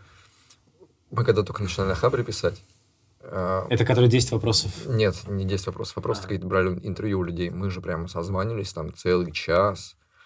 Каждый из нас там что-то про них читал, узнавал, и мы сидели и накидывали прям вот такие сценарии вопросов. Нет, это понятно, у меня такие же для Да, да. викенда. Вот, и мы, типа, созванивались, потом брали по этим вопросам интервью, а потом Тёма из них делал статью. Мгм. Интервью там, А. типа, с создателем вот этого, там, интервью с таким, интервью. Я просто как раз наоборот, э, я всегда... У меня не получался текстовый формат, то есть мне вот сложно взять и перенести вот на бумагу, прям взять и выписать. Но при этом я, когда вот как раз свой подкаст придумывал, я подумал, что ну круто, это у меня не получается, получается болтать, поэтому я просто возьму, как будто бы ты берешь интервью, рядышком просто микрофон поставил, это что-то записала, ты это потом нарезал так, как тебе это нравится. Э, И типа все, и отдал людям слушать. Э, Понравится, понравится, не понравится, идите нахер. И да, Да. и по- мне кажется, что это довольно здоровый подход. Главное, что тебе это самому интересно. Он э, очень клевый, он намного лучше, чем системный, но проблема в том, что он не масштабируется. То есть, типа, Мгм. э, мы не можем э, делегировать кому-то нарезку подкастов. Потому что Тёма не может объяснить, как он их нарезает. То есть, то же самое. Мы выпускаем 4 подкаста в месяц, с- 8 часов в месяц Тёма тратит на то, что он Ну, слушает. я, я уже, мне кажется, все меньше и меньше в это так стараюсь делать, как раньше. Потому что уже все само Мне кажется, больше- больше подсознательно просто получается. предрочился. Но в любом случае, так. типа, мы не можем... Ну, вот он сдохнет завтра, и я не смогу нанять человека, который будет делать это за него. Будет полное говно. Мало того, что он соведущий, но это еще ладно. А есть же этот, есть другой Артем Малышев, который питанист. Никто ничего не заметит, да? Просто зови его, он тебе придет, посадишь. Нет, ты в любом случае не сможешь найти человека с такой идеально выстриженной бородой и таким А черепом. ты, ты вы видели его фотку? Он, блядь, такой же, как Копия. я. Да? Копия Ты, вообще. типа одинаковый. Я еще Я не думал, видел. что Тёма троллит меня, когда этот чувак пришел в Ютубе комментарий оставить. Чувак, которого зовут Артем Малышев и выглядит один в один, как он. Такой же. И да, он тут твитнул фотку, он такой стоит на сцене на Python Conf в Москве. Мне, он говорит, респектует за статьи на Хабре. Реально одинаковые. Зовут одинаковые, и рожи одинаковые. Отчество хотя бы разное? Не знаю. Стиль такой же причем. То есть у него такая же прическа, такая очки же такие борода. же. Ну, очки. Ну, что-то такое же. Короче, да, вот уже лысый, бородатый в очках Артем Малышев. Все. Зовешь на подкаст, никто не заметит. морда подмену. такая же наглая. Добавив Артема к любому из текущих Щепотку. каких-то проектов, Щепотку Артема. щепотку Артема, 300 грамм. мне кажется, любой проект бы стал лучше. А, нет, на самом деле, потому что он дохуя для чего не подходит. Мы с ним много раз пытались начинать какие-то проекты, где он думал, что он отлично сработает, но это работало ужасно. Помнишь, мы бизнес пытались сделать, галерный, где твоя работа была договариваться с людьми. Галерный бизнес? договариваться не мое. Вы, вы пытались сделать ЕПАМ и Да, Выванова? да, да. Мгм. Ну, слушай, у нас всегда была идея какая, то есть мы дружили хорошо, а работали в разных местах, а, и мы такие, типа, блядь, надо делать какое-то общее дело. Подкаст нам далеко не сразу пришел, мы до этого много разных хуйни попробовали делать. Он один раз пытался уговорить меня сделать коворкинг. Да, у меня была идея, давай сделаем вановый коворкинг. У тебя же есть, типа, у тебя же есть помещение. Давай сделаем коворкинг. Хорошо, что решили делать подкаст в итоге. Не, просто человек именно как визионер, это же очень здорово, э, что там, не знаю, вы запустили штуку с Владом Теном, вы запустили штуку э, с котом, э, ну и условно каждый там новый проект, у него какой-то есть там своя фишка, и при этом он э, очень гладко в это все помещается, в экосистему. Да. И Ну, это- тут еще э, несколько моментов. Во-первых, мы вместе это придумываем. Во-вторых, э, очень большая проблема с доверием. То есть, когда мы с Тёмой, Тёма пробовал с другими программистами писать статьи, ты помнишь, что они... Да, Они не, не готовы на все это идти. А что, что ты такого Ну, типа, с говоришь? ним надо работать так. Ты или делаешь все, как он говорит, Мгм. или вы не работаете. То есть, не будет такого, что у тебя получится э, там по статье с ним работать по деталям. То есть он предлагает это, такой, нет, это хуйня, давай по-другому. Он такой, ну иди ты нахуй тогда. Вот, то есть мы с Антохой Птицыным, мой братан, писали статьи, и, Ага. э, то есть я, Артем и Антоха Птицын. Это была боль, потому что Антоха Птицын совсем спорил. И если бы не я, Тем бы его бросил. А в итоге классные статьи получились, да? Да, нормально зашли. Ну, у вас там все статьи, я видел, у них там миллионы. Ну, не миллионы, Ну, не но у всех, типа... конечно. Там я, к- когда вот да, к- как-то просматривал, что-то готовился, то там, типа, у статей минимум 10к просмотров у всех на Хабре. Ну, это вообще минимум, конечно. да. Ну, Ну, 10к это ничего, это типа не были статья. вот какие-то чисто мои журналистские статьи, которые нахер никому не нужны. Ну, это потому что это были не наши визионерские А. статьи, а твои статьи, которые ты писал как редактор Хабра, которые там типа его заставили про новость написать.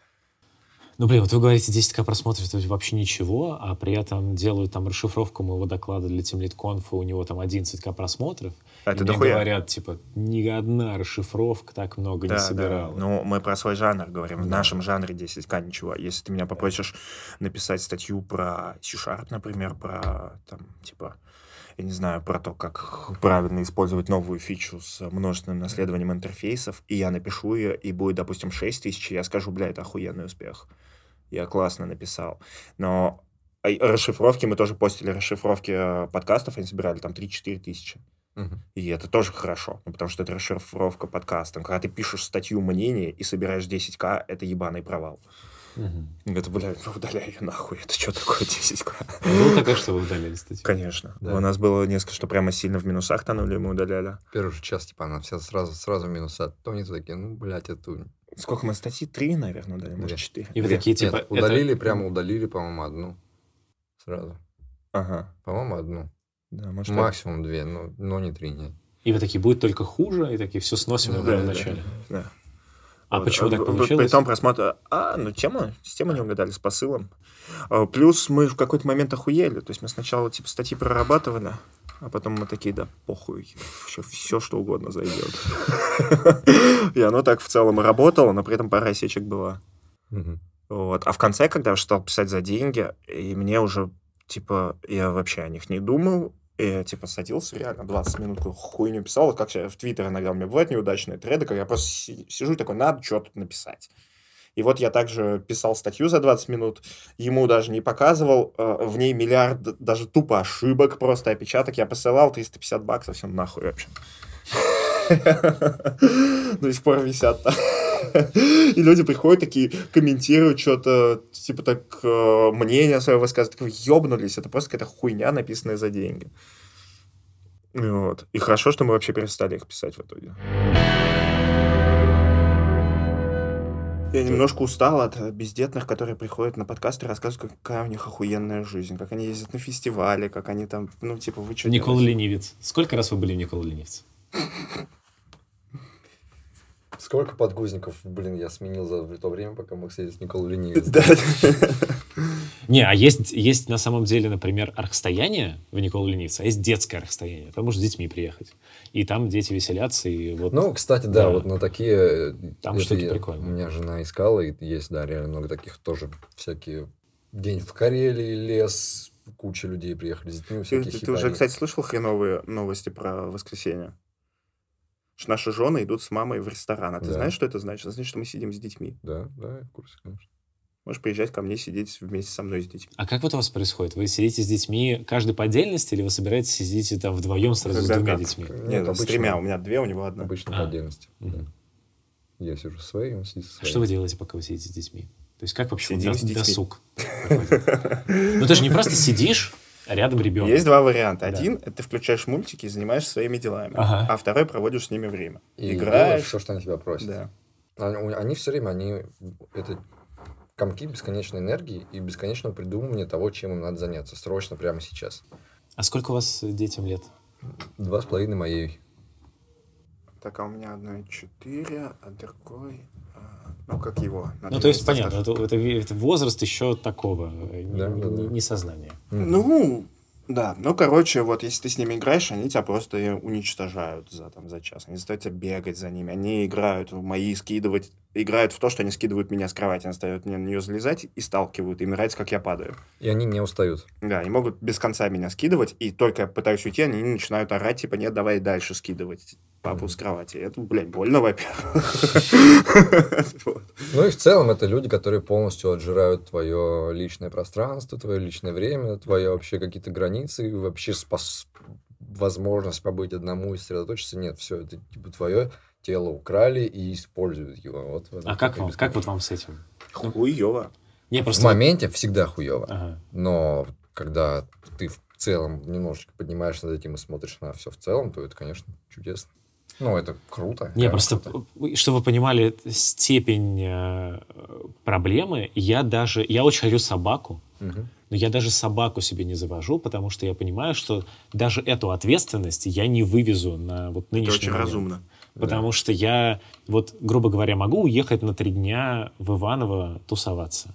При этом, будь у меня собака, нужно всегда думать, там, в какой питомник сдать собаку, где она будет тусоваться эти три дня и так далее. Потому что, очевидно, кто-то должен это делать. Ну, слушай, у нас тут э, поговаривают о том, что депутаты хотят сделать child-free экстремистским движением, но я считаю, что люди и так уже дохуя нарожали, и если кто-то не хочет иметь детей, это Фу, отличное это решение. всё очень Это правильно. Прямо... Не, я, я вот, у меня как раз нет такого, что там child-free, я просто к тому, что, как по мне, э, круто завести ребенка в тот момент, когда ты полностью осознанно э, хочешь, что вот все, я типа присытился Мгм. э, жизнью своей. Не бывает такого. Я момента. понимаю, Нет, я понимаю, что такого момента, не скорее всего, никогда не будет, потому что никогда невозможно присытиться своей жизнью, потому что она будет продолжаться, продолжаться, продолжаться, ты будешь развиваться и так далее. И дети, скорее всего, не так появляются. Никогда прям собрались все осознанно, сели и такие, ну все, делаем ребенка. Вот. Но при этом все равно ты думаешь о том, что вот так было бы идеально. Очевидно, идеально не Оно- получится. Оно и так, и не так происходит, потому что оно происходит именно в тот момент, когда ты такой, да, вот этот момент, я понимаю, что я страшно счастлив, э, я готов, я ответственен, но он, понимаешь, в чем его загвоздка? Он может продлиться там 3-4 дня, неделю, а потом ты опять понимаешь, что нет, я не готов. А, но, но этой недели может хватить, Ну, в целом, да. и дня может хватить, все такое. Ну, не знаю, вот у меня есть какой-то идеальный мир, в который я, очевидно, никогда не попаду, но вот в моих мечтах, например, ту же собаку, я уже причем придумал, какую собаку я заведу. Я придумал, как я ее назову, я придумал, где это будет. То есть я уже представляю себе картину, как я а, бегу по, вдоль океана, там, в условном Сан-Франциско, рядом со мной бежит бигль по имени Ньютон, и мы счастливы с ним. Да? Вот. Но при этом это недостижимая цель. Да. Мгм. И э, я это Ну, понимаю. давай будем типа честны. Бежать в Сан-Франциско по пляжу с Биллем Ньютоном реально будет круто. Да. Вот эти 10 минут, когда ты будешь с ним бежать по пляжу, ты будешь кайфовать. Но у вас еще с ним будет 10 лет всякого говна. И типа Бигль, который насрал тебе на подушку. Это, как бы, Бигль, который то, уничтожил то. твою клавиатуру. Бигль, который разорвал тебе диван. Мгм. Бигль, который испачкал тебе ковер. Бигль, который воет, когда ты работаешь. Ну и Бигль. Бигль, который бегает с тобой по пляжу Да, тоже. да. Вот и с Да, детьми и, это и тут точно воп- вопрос, когда одно с другим перевесит. Ну, блин, вся жизнь такая. Да. Вся жизнь это кайфы и говна. Да, да. Не будет жизни полной кайфа. Всегда, всегда ты будешь даже самый классный. Даже Джефф Безос, наверное, блин, жрет говно раз в недельку. Но очень отборная. Ну, очень здорово. Отлично подмечено.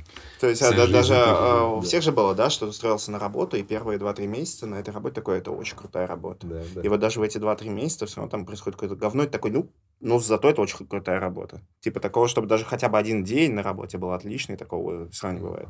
Ну, кстати, вот это хороший вопрос в том плане, что э, я довольно часто в разработке слышу такое, Yes! Айтишность. да, что люди воспринимают свою работу как хобби. И типа вот это предел мечтаний.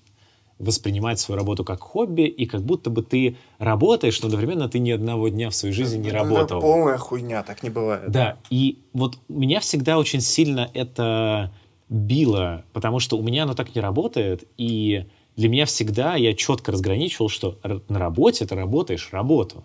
Потом ты идешь и можешь там путешествовать, прыгать с парашютом, делать что угодно. Но работа — это работа. Каким образом может, в принципе, сложиться так, что ты даже если... Мне, мне вот всегда казалось, э, хотелось поговорить с человеком, который прям вот для него это хобби-хобби, и вот добиться от него признания того, что он, когда приходил в эту должность и в эту работу, он такой, типа, ну да, это то, чем я обожаю заниматься каждый день, и спустя три месяца он ненавидит эту работу наверняка. Но Ну, они не себе в этом не иначе. признаются. Видишь, в чем проблема? Это культура. А, Она у нас, ну, типа, сейчас уже не так, но лет пять назад нельзя было сказать, что ты не любишь программировать, если ты работаешь программистом. Тебе скажут, ты что? Мы здесь все по... У нас сердце начинает колотиться, когда IDE открывается. Типа, вы чего? Ну, то есть у нас культура в индустрии, что мы все, у нас всех работа как хобби, потому что программирование интересное. Ну, особенно когда учишься. Такой нихуя себе, блядь, змейка ползает. Я-то, блядь, я ей сказал. Ну, была связь, что если тебе не интересно, ты не станешь крутым. Да, да, да, что типа, что ты, значит, э, неправильно сделал, что ты в этой индустрии. Нельзя стать хорошим программистом через силу.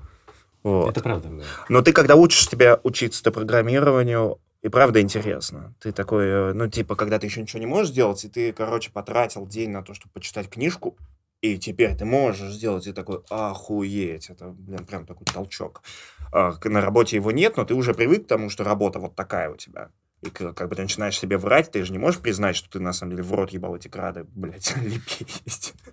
И ты такой, ну, это все еще так, и кто-то начинает винить конкретную, там, э, конкретного работодателя, конкретные задачи, а все равно думать, что программирование — это мое хобби.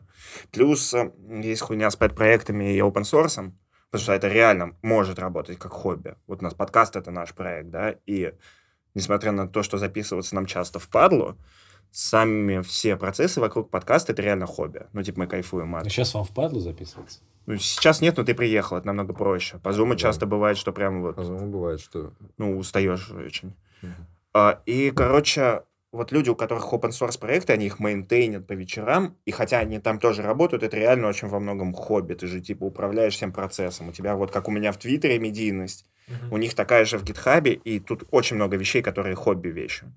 Но в этом open source pet проекте нет такого, что если ты что-то не сделаешь, тебя уволят. Да. Ты, блядь, управляешь ситуацией. Когда у тебя свой бизнес, ты не управляешь ситуацией, потому что если что-то пойдет не так, ты обанкротишься. Когда ты приходишь работать там, в условном Яндексе каждый день, если что-то пойдет не так, тебя уволят. Это не хобби, это работа. Согласен, согласен. И вот это вот все вообще э, крайне фрустрирует от того, что действительно лю- лю- люди берут и, по сути, наверняка... Сейчас.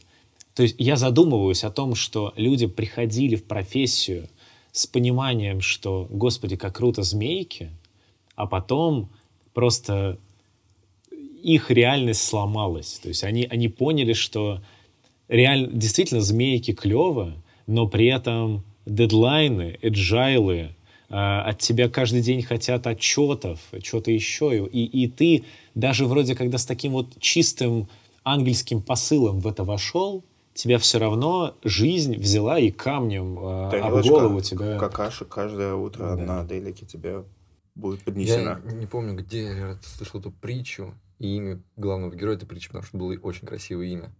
Что вот этот человек с красивым именем выходит из дома и говорит, я хочу делать добро. Балык. Балык. Ну, пусть будет балык, но на самом деле не балык. Какой-то еще красивее. Потому что балык это, блин, мясо какое-то. И вот он выходит, говорит, я хочу творить добро. Выходит из дома и видит, что дом его окружен морем говна. И говно ему говорит, на ложку и ешь меня. Балык съел море говна и Давай пошел делать- карпаччо, как будто это в Италии Давай, давай, давай. Карпаччо съел, море говна и пошел делать добро. Вот, да. И как там, и сделал добро. К слову про включение ИДЕшек, у меня, э, я, э, у меня на первой работе не, это история. У меня нет историй технических. Но все равно, типа, и да ешка, слово, Да, это да. базворд прозвучал. Сейчас лисик. У меня я работал в стартапе, э, в котором еще очень давно. И это, это были те времена, когда еще разработка это не было прям модно, стильно, молодежно. И я в этом стартап, э, я в него пришел, и я был там разработчиком фронтенд, и был еще один разработчик бэкенда. И мы работали на компах, на которых э, мы приходили, включали Visual Studio и уходили на 5 минут пить кофе. Потому что он Открывал проект. буквально открывал проект 5 минут. А, Что я... э, Джависты сейчас поплакали. да, я жаловался на это CTO нашего, нашей компании, и знаете, что он сделал? Он докупил мне 2 гигабайта оператива и вставил мне. Так оперативы же здесь не поможет ничем. Я не, зна- я не знаю, почему. Он сказал, наверное, будет быстрее работать. С какого хуя? Типа как... Ну, наверное, у него в детстве игруха быстрее пошла. Да, это так не работает. В смысле не работает? Я уезжаю в лагерь. Очень недовольный тем, что у меня тормозит Сан-Андреас, вылетает. вылетает. Тормозит. Страшно Нет, тормозит. растормаживается, да, то есть а, кончается оперативная нее играешь, память, ты тебя- поехал, Да, на, да, ты да. поехал на машине, и фризы пошли. Ты такой, невозможно играть. Уезжаю в лагерь, приезжаю из лагеря. Батя очень хотел с нее играть тоже, и купили. Блин, Вместо это- 256 поставили 512 ки- оперативной И памяти, полетело, да. мегабайт. И ты играешь на максималках, блин. Блин, так клево, когда батя нужна какая-то игра, и он поэтому покупает себе нормальный комп. Блин, у меня такого никогда не было. У меня очень в этом плане было грустно. А, Я не рассказал историю. А, Так вот, и мы все время уходили пить кофе в этот момент. И один раз а, в кофемашине закончились зерна. И я работал с чуваком-бэкэндером, который э, говорит, а давай мы возьмем и засыпем вместо зерен просто вот, типа, вот есть растворимый кофе, давай мы туда его засыпем. Что? Он говорит, наверняка же, ну, здорово, он просто не, он не перемолится, но пройдет сквозь, и зальет водичкой, и все будет работать. Я говорю, у меня есть опасение, что это так не А работает. бэкэндер PHP-шник, да? был? Да.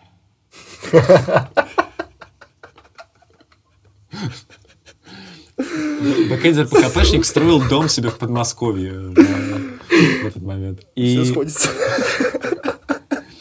и, короче, он берет, засыпает кофе растворимый э, в эту машину, включает ее.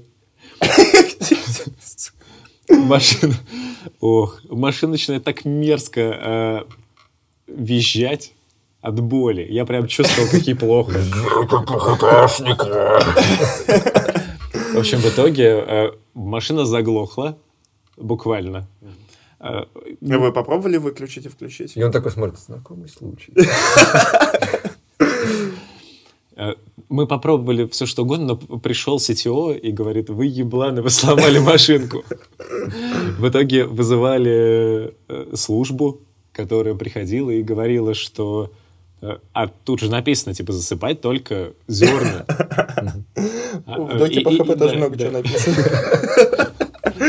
И технический директор такой, ну, это программисты. Они не, не прочитали, они не читают э, доки. В общем, было очень грустно. Мы сидели без кофе где-то три недели, потому что нам сказали, ну, сами виноваты.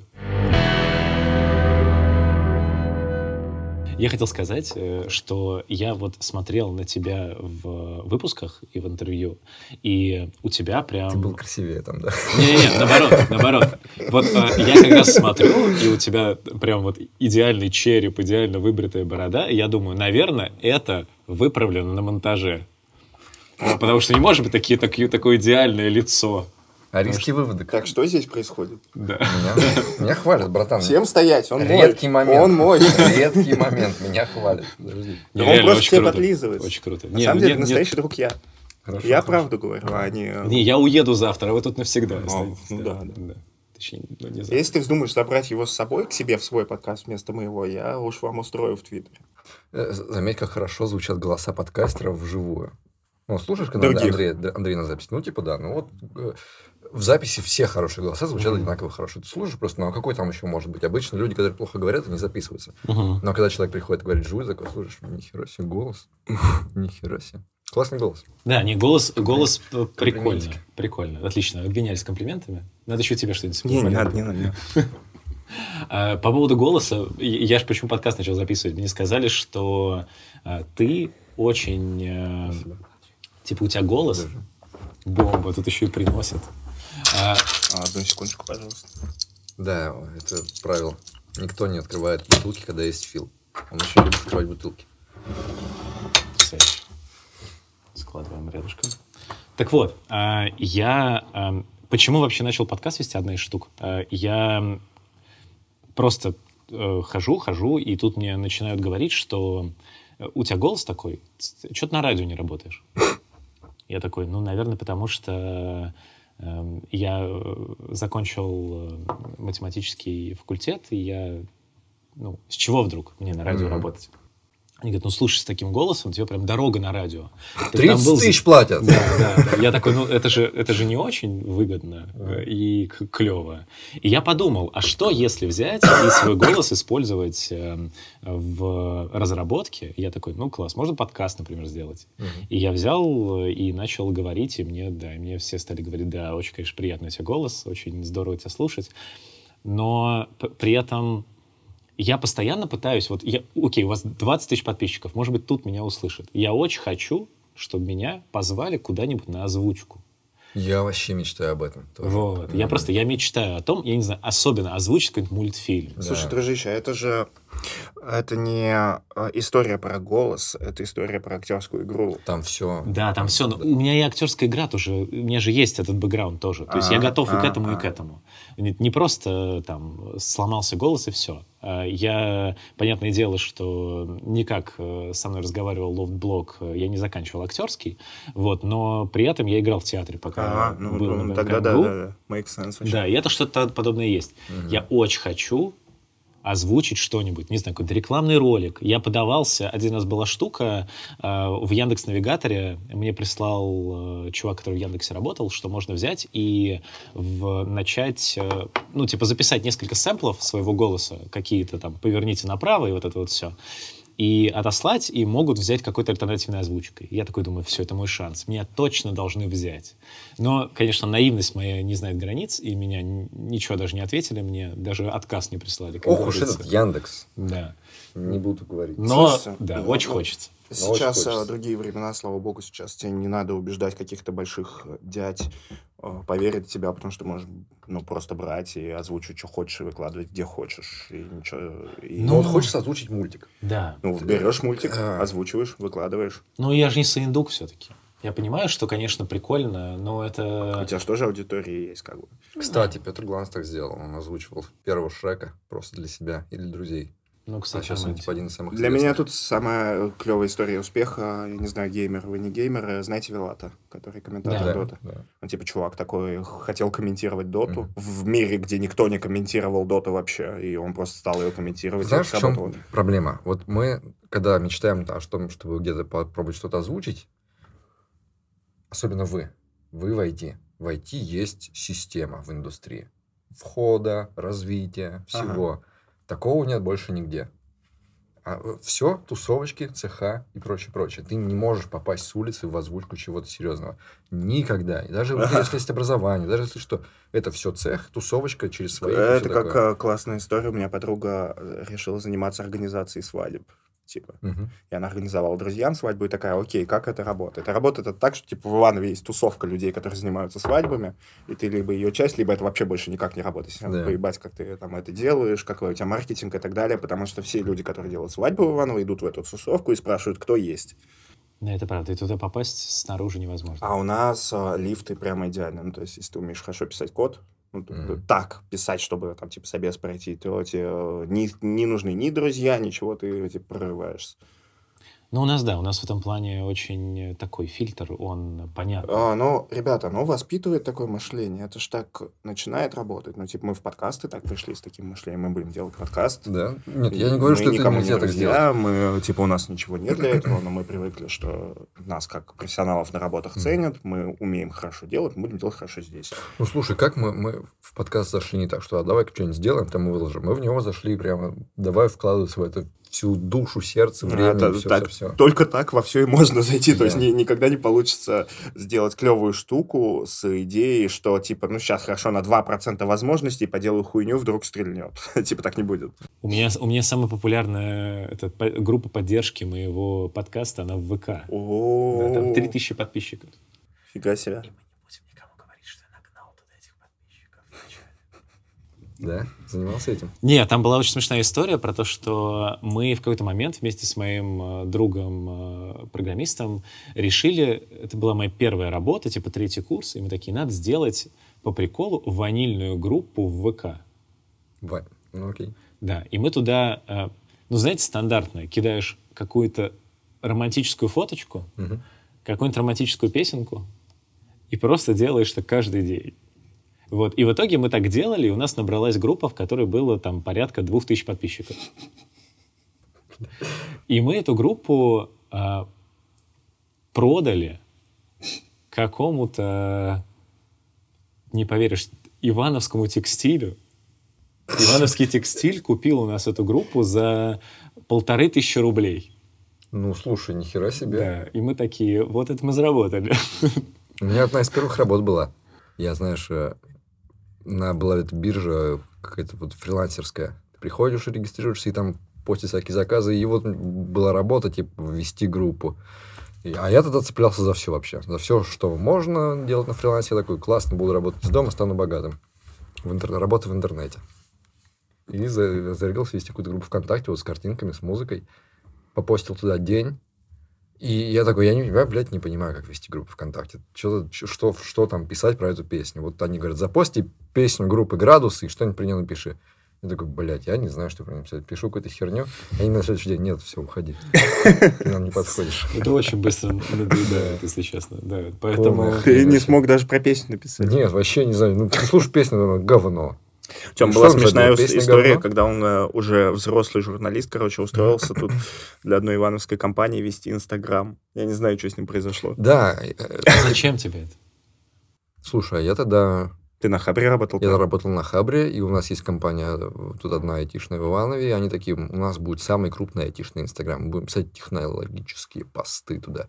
И вот э, основатель этой компании пришел ко мне, мы с ним сидели в Чехане, он приехал на Мерседесе, Это в Иваново. да, Тут есть Чайхана. тут есть э, Восток-Запад называется, Ага. там, Чайхана, в общем, это Чайхана. Вот там сидят, все в восточном стиле оформлено, вот там сидят, курят кальяны, пьют чаи, такие богатые люди всякие, страшные. И вот мы сидим, и он меня там допрашивал. Ну, никак допрашивал, он такой, типа, давай поговорим с тобой про технологии, что думаешь про Маска? Вот такое, знаешь. Вот мы сидели, болтали где-то час. И он потом, ну все, давай, будешь мне писать для Инстаграма. Я начал писать, и да, СММщиком, короче. да, я написал два поста, и такой, нет, больше не буду. Все. А он что-то за них и предлагал, ну, знаешь, типа пост написать, а денег как за статью. Ого. Неплохо. Ну так вот, история в том, что мы как бы продали это... э, Просто были сервисы, которые э, давали обмениваться... Ты просто типа кликал э, кого-то, на какие-то группы подписывался. Я А, просто создавал левых аккаунтов. тебя взамен Да, нужно было подписываться в группу. Вот я помню, что я типа взял какую-то левую группу, и тоже она была какая-то... Какой-то альтернативный паблик, не ванильный. Мы сделали ванильный, а сделали паблик э, э, с, с пацанскими цитатами. Шарит. Э, И вот паблик с пацанскими цитатами мы никому не продали. Я в итоге его переименовал в па- фанатвике. Вот, и поэтому я стартовал сразу с э, тысячи подписчиков уже. И что там, пацаны, заценили? Я думаю, не отписались. Надеюсь, на это. Короче, цветы не впитывают свою пыльцу. Яблоня не ест свои плоды. Облака не пьют свою воду. Все лучшее, что мы делаем, мы отдаем другим. О, сказал, блядь. Как отрезал. Так, Чувствовали эту я не постил Пацанский точно. Вообще, да. Нет, красиво. Ну, там, там, было, там было стандартно. Я, Восхитительно. Я- я до такого не, не, не додумывался. Я, типа, брал стандартное, типа, что там за основу взято и так далее. Брат за брата за основу взято. Да. И, и везде просто каждый... Слушайте, а где-нибудь еще используется слово «взято»? Да. «Взято». Так вот дурацкое слово. Да, Произнесите слушай. его раз двадцать. Я понял, да, да. Слов сейчас не, не уже это. Ну, слушай, а вот, Может например, утонуть. используешь ли ты в речи слова типа «ибо»? Я вот да. Если, вот если бы я и мог какое-то правило в написании статьи сформулировать, это вот типа стоп-слова, которые мне не нравятся. Вот всякие, знаешь, никто не будет их говорить, Мгм. но почему-то на Хабре их очень Я писать. их использую, когда цитирую Библию. Это неплохо. Ибо Не, просто- сказано было так же. «Не мир принес я вам на меч». Я просто беру, и иногда вот, когда пишешь какую-нибудь статью, вот я не знаю, там, ну, ты профессиональный, условно, там, журналист, допустим. На самом деле нет. А, Я профессиональный экскурсовод. да. Но тебе платили деньги за журналистику. Да. Хватит постоянно, окей. типа, Не, просто к тому, что ты, ты, возможно, поймешь, а возможно, нет. Э, Я, когда пытаюсь писать какую-то статью, меня бесит повторяемость слов. Поэтому я пытаюсь придумать каждому повторяющемуся слову какой-то синоним. Мгм. И приходится иногда действительно докапываться, когда ты перебираешь уже потому что, так как, и ты такой ибо, дескать, и, та- и у тебя уже идет вот такие вот штуки, и ты пытаешься их наложить на какое-то предложение, потом бьешься по щекам, типа, Андрей, это звучит отвратительно, не, не пиши так никогда. И как-то в итоге это придумаешь, но все равно где-то ты можешь да, потому это что слово. когда пишешь, тебе прямо очень важно выстраивать вот эту, знаешь, цепочку твоего рассуждения. Вот ты сказал, и это потому что вот так, а это потому что вот так. Тебе надо вот эту связь Мгм. строить, и на самом деле ты ее никогда не строишь. Ты просто говоришь, и она сама по собой подразумевается уже. Если у тебя два предложения должны быть как-то связаны причинно-следственно, они и так будут связаны Это, причинно-следственно. на, То есть на ты- самом деле, если ты в тексте уберешь вот эти слова, потому Ничего что, поменяется. ибо, а просто поставишь точку Да. и продолжишь, оно и так будет значить, Короче, что да, когда я пытаюсь избежать каких-то похожих слов, я просто начинаю переписывать предложения по-другому, чтобы они вообще по-другому строились. А я, кстати, не особенно стараюсь избежать похожих слов. Да. У меня часто вот прямо одно и то же слово в твите может четыре раза повториться. В твите. Да, и я такой, ну, ну мне поебать вообще. Мне нравится, как звучит. Оно у меня тоже оно всплывает, я вот потом перечитываю такой, о, здесь можно было другое слово ставить, ну и хер. Не, в твите, у меня хотя бы один раз слово какое-то повторяется, я меняю его на другое. Ну, вот Ну, знаешь, есть, есть такое текстовое задротство, вот как говорят, это самый, я не знаю, миф это или не миф, я не проверял, что Довлатов никогда не писал предложение, где все слова начинаются с одной буквы. У него все слова, типа, начинались с разных букв. Я хер знает, я не проверял. Как Но мне очень нравится, что мы вот буквально типа с разницей в 20 минут обсуждаем Довлатова и взлом стрип-клубов. Нормально. Нормально. То, что нужно. Это да. же, это же то, что заслуживает. Довлатов бы заценил. В общем, Довлатов, он такой, знаешь, это просто время с ним это сделало, что он стал каким-то возвышенным писателем. На самом деле, блин, писатель анекдотов почти. Ну, это один там, я не первый блогер, наверное, советский, который просто такой, напишу что-нибудь про жизнь свою, про дядю. Ну, отчасти. И такой, вот я, блядь, съездил в заповеднике, поработал, расскажу, как я там работал. Вот такой писал, типа, что у него случилось. Был бы сейчас ютубером. Как я очень много размышлял на тему того, что, э, знаете, у нас очень государство не любит пропаганду самоубийства. Мгм. Если я там, типа, сейчас сниму фильм, в котором главный герой в конце такой, блядь, самоубийство — это выход, и убивается, и контекст в фильме создает, что самоубийство — это хороший выход, меня зарежут. на этом. Мне скажут, ты идиот. Это, во-первых, нарушает закон, во-вторых, типа, это в России не выйдет. Мгм. При этом какой-нибудь Джека Лондон никому... Бэткомедиан такой скажет, где позитивный посыл? Да-да-да. При этом Джека Лондона какого-нибудь, где в Мартине Идене, он в конце такой, блядь, вот же он выход. Томик Свинберна читает, и такой выход, блядь, в том, чтобы самоубийца самоубивается, и это, типа, положительно тебе подносится. Они такие, ну, они же не будут мне Джека Лондона, потому Это- что если ты в 19 веке пишешь про самоубийство, то ты классик, а если в 21-м, то ты долбоеб. Да, это так. Ну, то есть ты, ты же слышал ту историю, которая была относительно недавно, что а, люди начали совершать публичные суициды под песню ЛСП. Мгм. Ну, это же пиздец. Да. Ну, то есть, как бы одно дело, что действительно ты думаешь такой, окей, наше государство, наверное, перебарщивает, блокируя песню, в которой есть суицидальный посыл, Мгм. и она остается только в Spotify, а потом ты читаешь, что люди под эту песню начали публично совершать суицид, и такой думаешь, а может быть, действительно стоило это заблокировать сразу полностью? Я Ага, почему-то я не заблокировать Джека Лондона. Смотри, вот у меня есть такое отношение к детскому подростковому суициду, Ага. что есть вещи, которые бы лучше его... Ну, типа подростки не пойдут кончать жизнь самоубийством под Джека Лондона. Вот есть что-то благородное вот в этом убийстве старого мудреца, самоубийстве старого мудреца. Вот типа ему можно. Мгм. Старый мудрец пошел, преисполнился и выпрыгнул в океан. Да, мне кажется, что к Туда и Джеку. Лондону не относятся так. То есть, грубо говоря, там не видят этот посыл как намек на то, что там он Я его как-то когда читал в завуалирован. 16, я увидел его. Да. Да, он там, ну, он там прямо такой.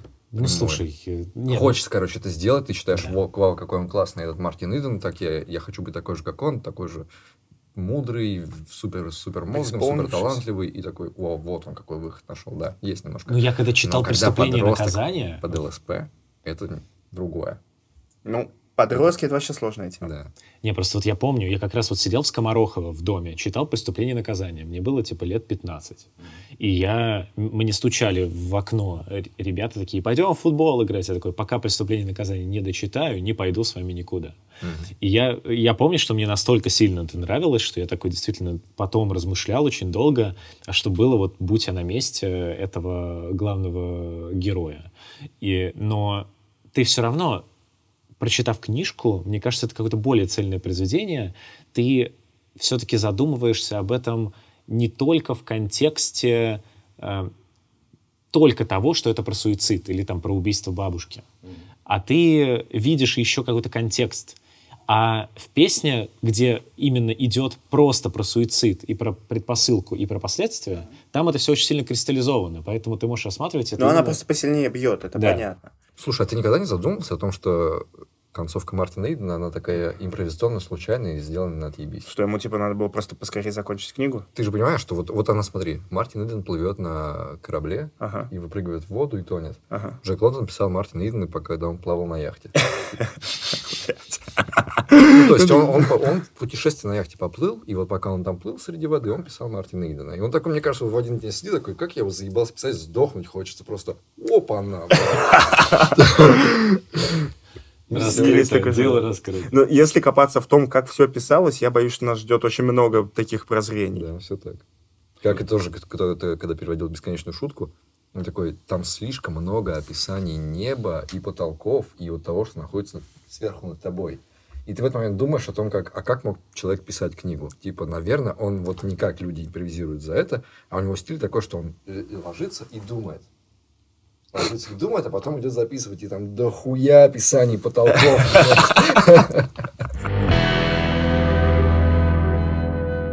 Слушай, а вот ты меня в Твиттере респектанул, когда там про плейлист контекста, то, что типа саундтрек из Death Stranding, все круто. А потом я. смотрю, у тебя доклад начинается там с Mass Effect, а ты там Мгм. сегодня Фаренгейт вспоминал. Ты хардкорные геймерские игры? Ты себе разрешаешь играть в игры, что ли? Какой? Ну, не слушай, по-программистски. Да нет, ну, мне казалось, ну, по крайней мере, э, тайна Полишинеля. Мне казалось, что многие люди пришли в IT, потому что в детстве они э, видели, что, о, игрушки, И я тоже буду делать игрушки. и я тоже буду делать игрушки. Ну, Вас ждал большой сюрприз. И нас ждал большой сюрприз, да. Но, ну, нет, конечно. И... Не, на самом деле, я просто люблю делать всякие, типа, плейлисты. А, И э, я настолько сильно кайфанул от саундтрека к Stranding, что... Ну, нет, если...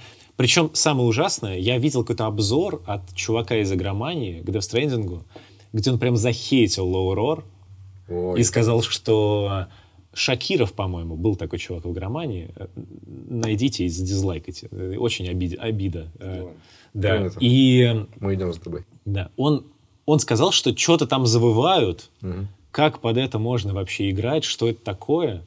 Ну, какая критика. Да. Мощная. Игра тебе понравилась? Типа, окей, музыка Да, нравится, игра да, понравилась? мне понравилось. Это, конечно, опять же, очень много людей, э, я читал негативные отзывы, что симулятор доставщика, вот это вот все, и как бы все понятно, но мне почему-то, э, в- я понимаю, что финальный час этой игры это просто типа фильм. И, и И, действительно... и стартовый час Да, тоже. да, игра сделана не сбалансированно. То есть, условно, есть э, начало, конец и середина, в которой толком ничего сюжетно не происходит. Но Я знаешь, его равно- за что люблю? Да. Вот и, э, тоже Death Stranding и предыдущий это Phantom Pain, Metal Gear Solid 5. М, Игры, в которые, ну, типа, блин, какие-то моменты ты думаешь, что это невозможно в это играть. Вот она слишком перегружена своей Мгм. механичностью, он слишком заигрался в механичность. Но если я такой начну составлять какой-то список величайших сцен, которые я когда-либо видел в играх, вот там они есть. Вот он, знаешь, вот он умеет иногда сделать какую-то сцену отдельно взятую, вырванную из контекста. И она просто тебе разрывает сердце, выносит мозг, Ну разрушает душу и собирает все это заново. И ты такой, ёб твою мать, как он это сделал. Но в контексте игры они как будто бы, ну, типа, странные. Ты такой проходишь его игры, и, и тебе жалко становится из-за того, что такие бриллиантовые моменты, типа, как-то не на своем месте, как будто бы там сидел. Мне вот было- Death Stranding да. момент. Помнишь в конце, когда тебе надо нести этого Биби Да-да-да. в банке, типа, он мертвый? Ёб твою мать, я чуть не плакал, когда это делал. Да, да, да. Это я вот тоже хотел сказать, что я буквально э, просто вот финальная сцена, э, финальные титры играет э, Чевырчес, как я их называю. Чувствуешь, да. и просто у меня реально слезы на глазах. Да. Ну, это казалось бы, ну, Но полное- при этом Да. ты посмотри, в каком она контексте. Ты проходишь в эту игру, и, и даже нет никакого подводки. подводки к тому, Да. что он умрет. Ты такой просто новая глава, и ты такой выходишь, и тебе дают миссию. Ну да, ребенок, механика- ребенок умер, отнеси его. Механика такой, не меняется, да. А почему, чего он умер? И при этом там же есть классный момент, где он у тебя его забрали на время, и ты без ребенка остался. И без него сложно играть становится. Ты такой привык уже, потому что он тебе дохера помогает. А тут ты не видишь монстров. Но опять же, ещё. опять же, там эта механика, она влеплена прям условно, это прям посредине игры такие. Да, О, заберем тоже. у тебя ребенка. А прикинь, и вот у меня эти две игры, Phantom Pain и Death Stranding, они больше всего во мне запускают этих фантазирования о том, как было бы еще круче. И Прикинь, вот это помнишь, в конце Death Stranding там идет это возвращение в, в самый первый город. Да. Буквально через всю карту. И оно типа сложное, оно переполнено экшеном. Прикинь, как было бы классно, если бы они связали момент, где у тебя отобрали ребенка, и ты типа, ну не знаю, идешь, Я что ли, тебе, за ним. я да. тебе отвечу, это окей, давайте поговорим э, про игры, но это можно будет потом порезать. Я просто в, я играю в игры очень странным образом. Чтобы ты понимал, в Death Stranding я построил все нахуй дороги. А. Ты играл в Death Stranding? Нет. То есть суть, там суть в том, что э, мне, я сначала играл через силу. Мне геймплей не очень нравился. Я играл, потому что, во-первых, вокруг настолько шикарные виды, как будто бы... Я просто ездил в Исландию, я проехал один по Исландии, там, вокруг э, История всё. бездетных. Э, Да. И, господи, это лучшее место на Земле для интроверта. Это великолепно. И я тут увидел пейзажи, похожие на Исландию, я такой, я кайфую хотя бы от визуала. И я иду, иду, а когда ты идешь пешком, я, типа, такой, мне не нравилось. И я реально через силу играл, я почти бросил игру. Я почти бросил игру, и мне дают тачку. Мгм. Я такой, тачка. Это... И все. И я, мне дали тачку, я настроил, я начал просто э, брать, я забил на сюжет, мне- я должен был построить все дороги. Потому что если я построю на все дороги, то я могу спокойно из любой точки доехать на машинке за 5 минут до любого другого места. Мгм. Кроме каких-то очень сложных. И э, в итоге для меня, вот ты говоришь, вот этот вот путь сложный, финальный, когда ты возвращаешься обратно, я просто на машинке его проехал, А, и все. То есть понял. э, в плане геймплея тут... э, э, там, конечно, вылезают монстры, где-то тебе что-то мешает, но в итоге Ну ты, ты просто едешь. все равно на грузовике едешь по дороге. Вот, ну да, это, конечно, это мощно. Когда Я- я был мелкий, я сажал мелкого брата проходить э, тягомотные моменты в играх, которые типа рутинные. Я сажал пиздюка, и пиздюк, ну, типа, играли в Маравен, там, чтобы прийти на какую-то локацию, типа, до нее надо дойти, а идти долго. Я сажал его, он доходил, меня я играл. Я поэтому не смог, например, все очень любят э, игры типа вот Red Dead Redemption 2, типа это шедевр, легенда. Э, я такой туда прихожу, прошел начало, которое там в снегу, красиво все. Потом мне говорят, скачите туда на лошади. Я сажусь на лошадь, скачу 30 минут реального времени. 30 минут ты скачешь на лошади сквозь ебаное ничего.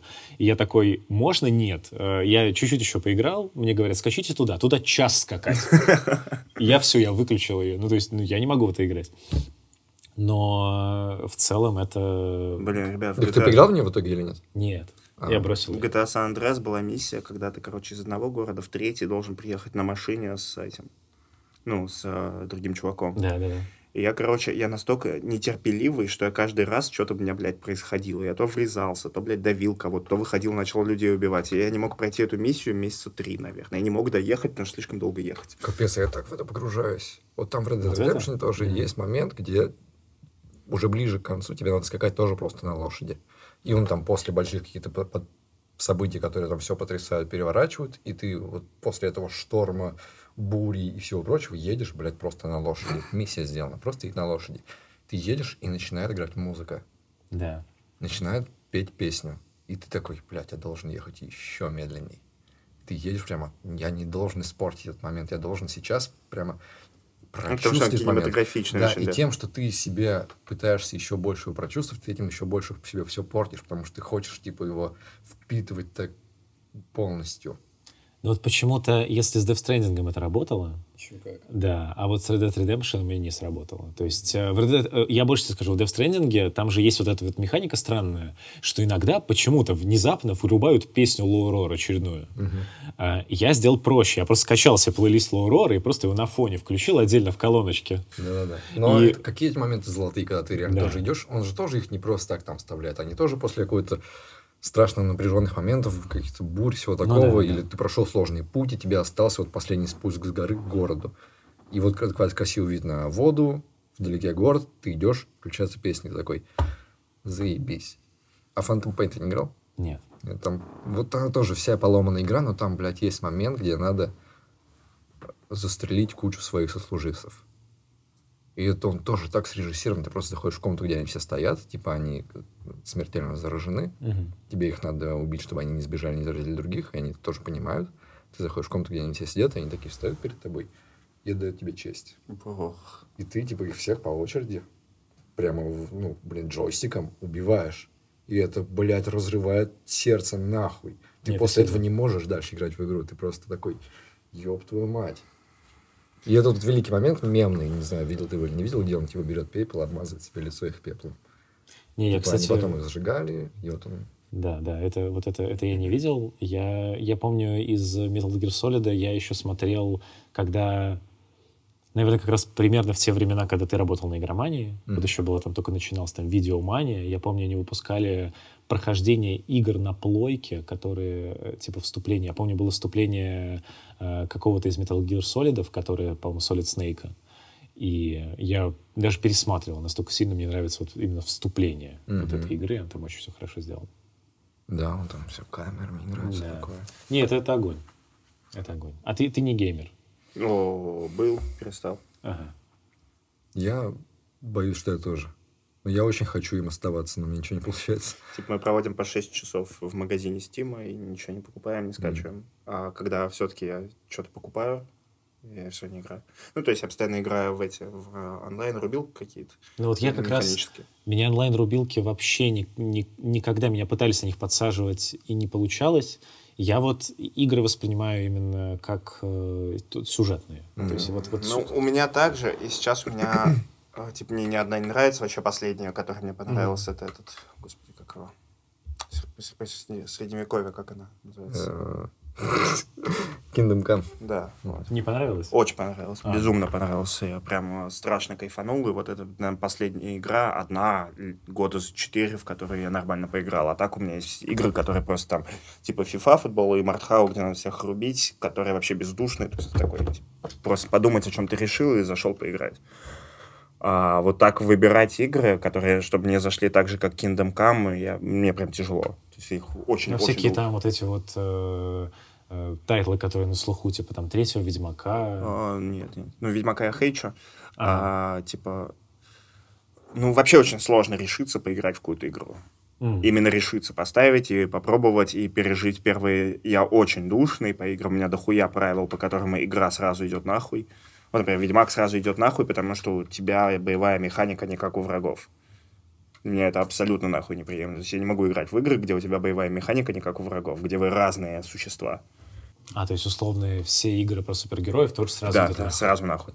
И вот таких правил у меня дохренища. Вот они с детства сформировались, и поэтому ни одна игра никогда через них не пройдет. Это, ну, типа... А почему так? Ты любишь быть как... э, чтобы у всех были равные условия? Ну, типа того, да. Я, ну, я рефлексировал, почему так, Ага. но я не докопался. Ну, просто вот оно так, мне некомфортно. Я не могу играть за, за не мужиков, например.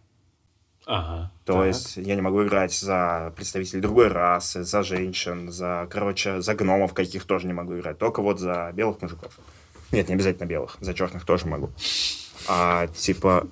Да, я же в GTA играл. Немножечко спас ситуацию. да. Вот, но за женщин все вообще прям никак не могу. То есть я не Почему? могу погрузиться, я так, у меня прям вот... э, Не в смысле, что я там женщин не уважаю или что-то, но я себя не могу ассоциировать с героем, и все это мне все рушит. Я в Обливионе тысячу раз пытался начать играть за там Каджита или Аргонянина, если кто не играл, это там драконы и коты. И я не могу за них играть, только, блядь, нет, мне нужен человек.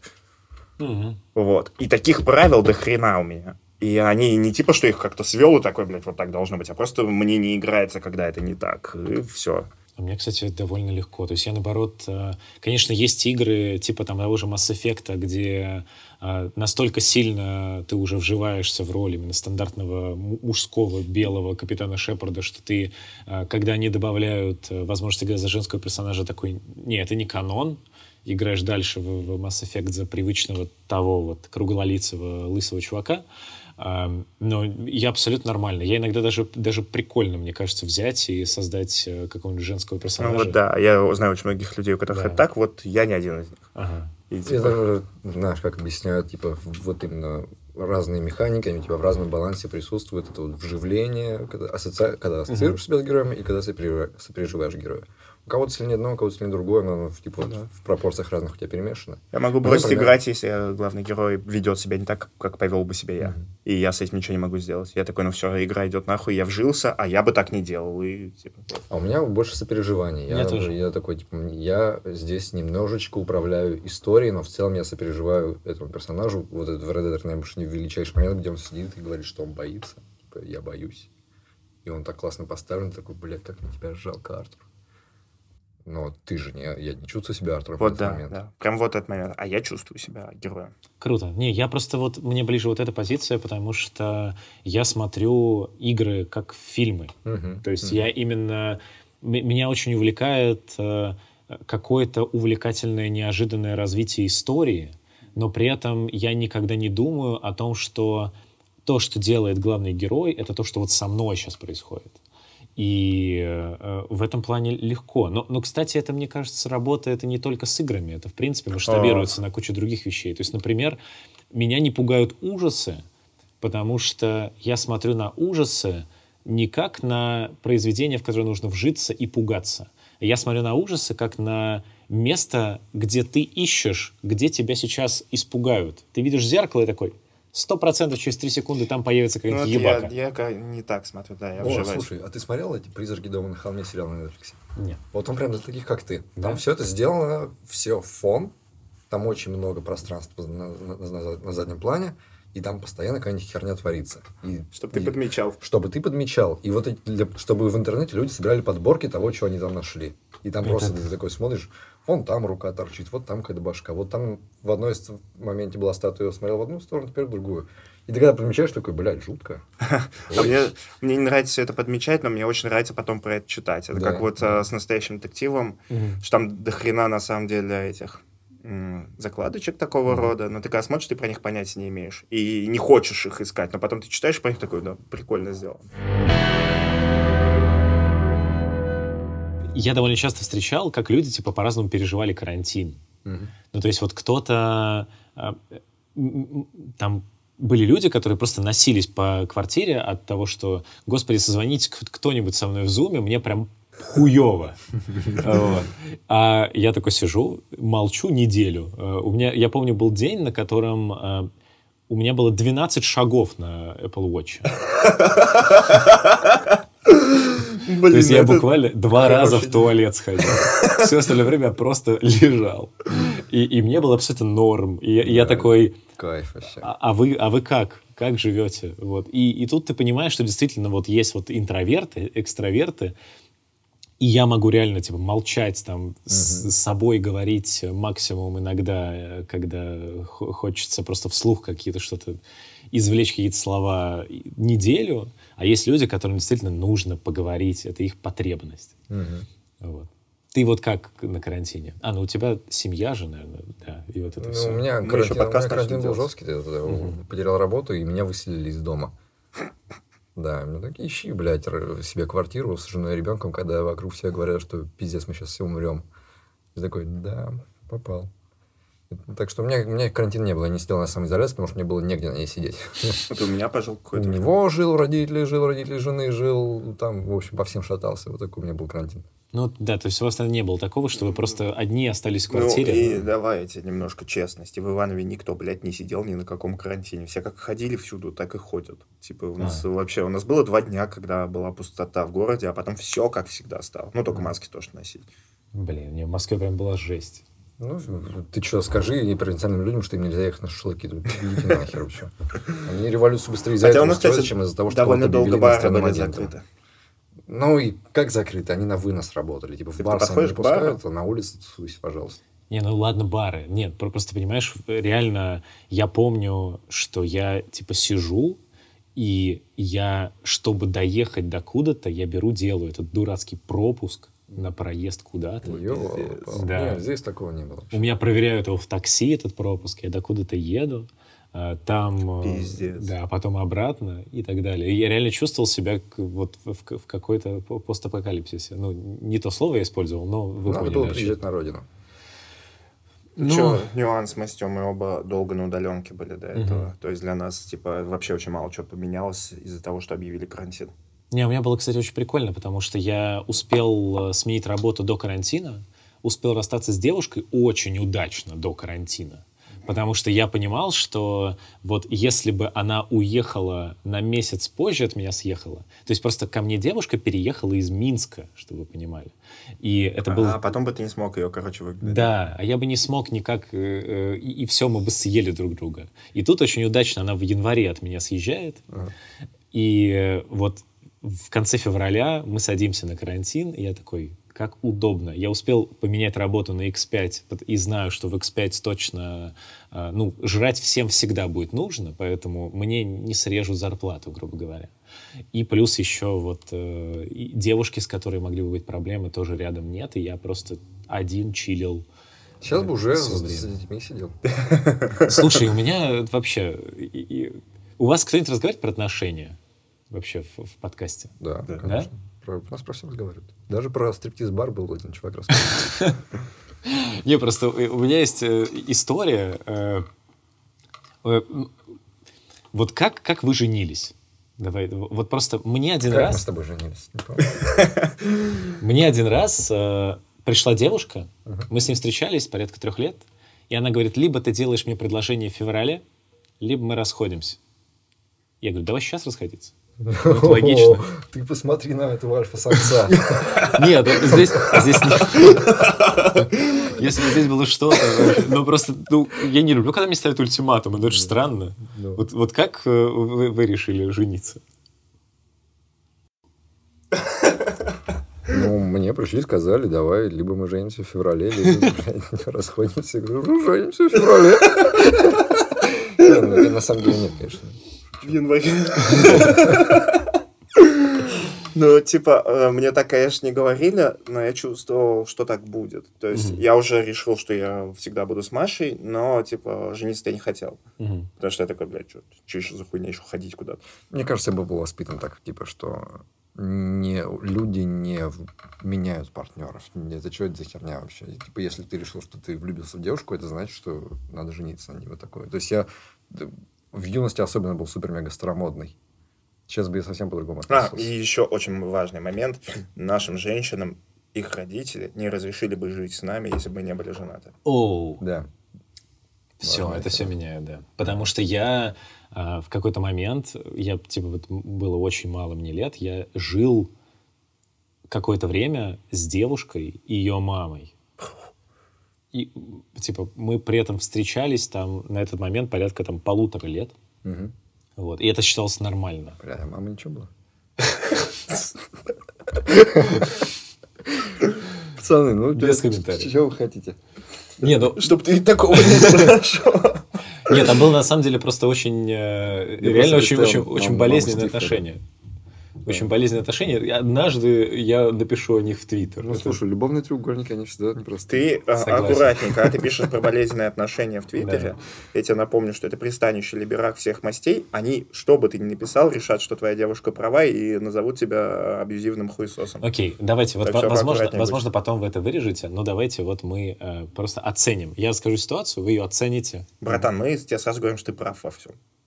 Ну, давайте Ну, нет, по объективу. рассказывай, по объективу. Да. Я просто предупредил. Вот э, представим ситуацию, что, э, допустим, э, мы живем на съемной квартире с моей девушкой. Она э, берет и в какой-то момент что, что было? Она, в общем, мы поругались, она берет и разбивает стакан, например. И я говорю, ты разбила стакан, нужно его убрать. Она говорит, я убирать не буду стакан. Я такой, хорошо, пусть он лежит здесь навсегда. Я охрененно этого человека. Ты смотри, Чисто ты ездил по этой квартире на своих яйцах. я боюсь махать ногами по столам, стукнуться об железное яйцо, случайно сломать палец. Что за херня? Это только начало. И потом происходит следующее. А, Девушка начинает э, пытаться со мной по- поругаться дальше. То есть я, конечно, в какой-то момент, э, э, прошло типа 4 дня, мне надоело э, Стакан. х- ходить э, и резать себе ноги, ну, грубо говоря. Э, Я убрал... э, Ой, лох. да, и все. То есть ты... Подожди. То есть ты дал свое крепкое мужское слово, а потом такой, ну, с другой стороны, блядь, ходить неудобно. Да, Я да, понял, что ровно за так и было. передо мной сидит. Да, ровно так и было. И девушка берет, и вот как мы финально с ней расстались. Она берет и что-то тоже со мной ругается. Она за один, за полчаса времени, во-первых, она взяла и достала все мои рубашки из шкафа, Так, выкинула их на пол, ага. Взяла мусорное ведро с какими-то очистками от рыбы и вытряхнула их сверху на рубашки. Раз. Ти- Типа я просто сижу на диване и такой, типа, окей, что дальше? Дальше девушка берет эм, мусорное ведро пластиковое из Икеи и разбивает его об телевизор. Это два. Так. Это, соответственно, на телевизоре царапина, мусорное ведро разбито, ну, сломано. Затем она говорит, ну все, я ухожу. А, а, И достает из-под меня, а, ну, соответственно, я лежу на постельном белье, она говорит, постельное белье подарила мама. Я его забираю. Из-под меня достает постельное белье, собирает вещи, начнет уходить. Вот. Ну и уходит. Как вы оцениваете данную ситуацию? Ну, я... По-моему, это перебор. Я, да, с, с таким я тоже расставался, конечно, тоже. Это Да. невозможно так жить. Ну, я не знаю, типа, как... Если ты просил объективности, Да. то понятное дело, что по этой ситуации, я не, не знаю, может, ты на самом деле какой-нибудь пидорас, который мучил, там, она уже не знала, куда тебя деваться. Допустим. Я, конечно, Допустим. допустим. Да. Но в любом случае, если уж так случилось, что вот, вот они ваши отношения, вот они из чего состоят, из того, что вы там себя очистками, одежду друг другу забрасываете, ну, какой смысл? Ну, мне, вот- всё- мне всё кажется, да. Мне кажется, что э, когда отношения уже скатываются к такому, то вот вся вот эта вот вещи, которые вы говорили абсолютно Мгм. правильные, что там любовь, она одна, и вот это вот все, ну, ты такой смотришь и пытаешься рационально это оценить, и ты думаешь, что вот с этим человеком в 60 лет на кресле качалки рядом я качаться не хочу. Ну, у меня тоже были Да. такие, типа, тоже три года, тоже вся вот эта классика, знаешь, манипуляции, сейчас уйдешь, там, из окна прыгну, вот эти всякая херня, истерики, драки и прочее, я такой, ну, блядь, нет, это невозможно. А когда с женой встретился, я такой, так это же все идеально, отлично, ничего этого нет. При том, что жениться. ссоры как бы жесткие сон случаются. Но Ну, это, ссоры это это не жесткие ссоры. Это не жесткие ссоры. Наши 10 баллов по шкале наших жестких ссор, Ага. это, знаешь, типа, вообще ничто по сравнению с тем, что может быть, что я видел. Ну, по сравнению с тем, что может быть, да. Так что, У меня близко к такому Отлично, бывало сделал, и от что- меня, и от жены. То есть она... Типа в, тек- вот- вот- вот в, в этих отношениях и все, все около. Да, но это пиздец редко бывает. Она мне как-то моник расколотила, а я ей айфон. Бля, это так дурацко было. Разъебываю ее айфон. Об стену. Ну, естественно. Ага. И понимаю, что мне, блядь, ну, сейчас, блядь, за новым надо ехать. Поехал. И поехал. То есть мы даже еще не помирились, а я уже беру кредит ей на новый iPhone. И, короче, привожу, а я купил специально, чтобы памяти меньше было, чем в то. Ты насрал. Это жестко.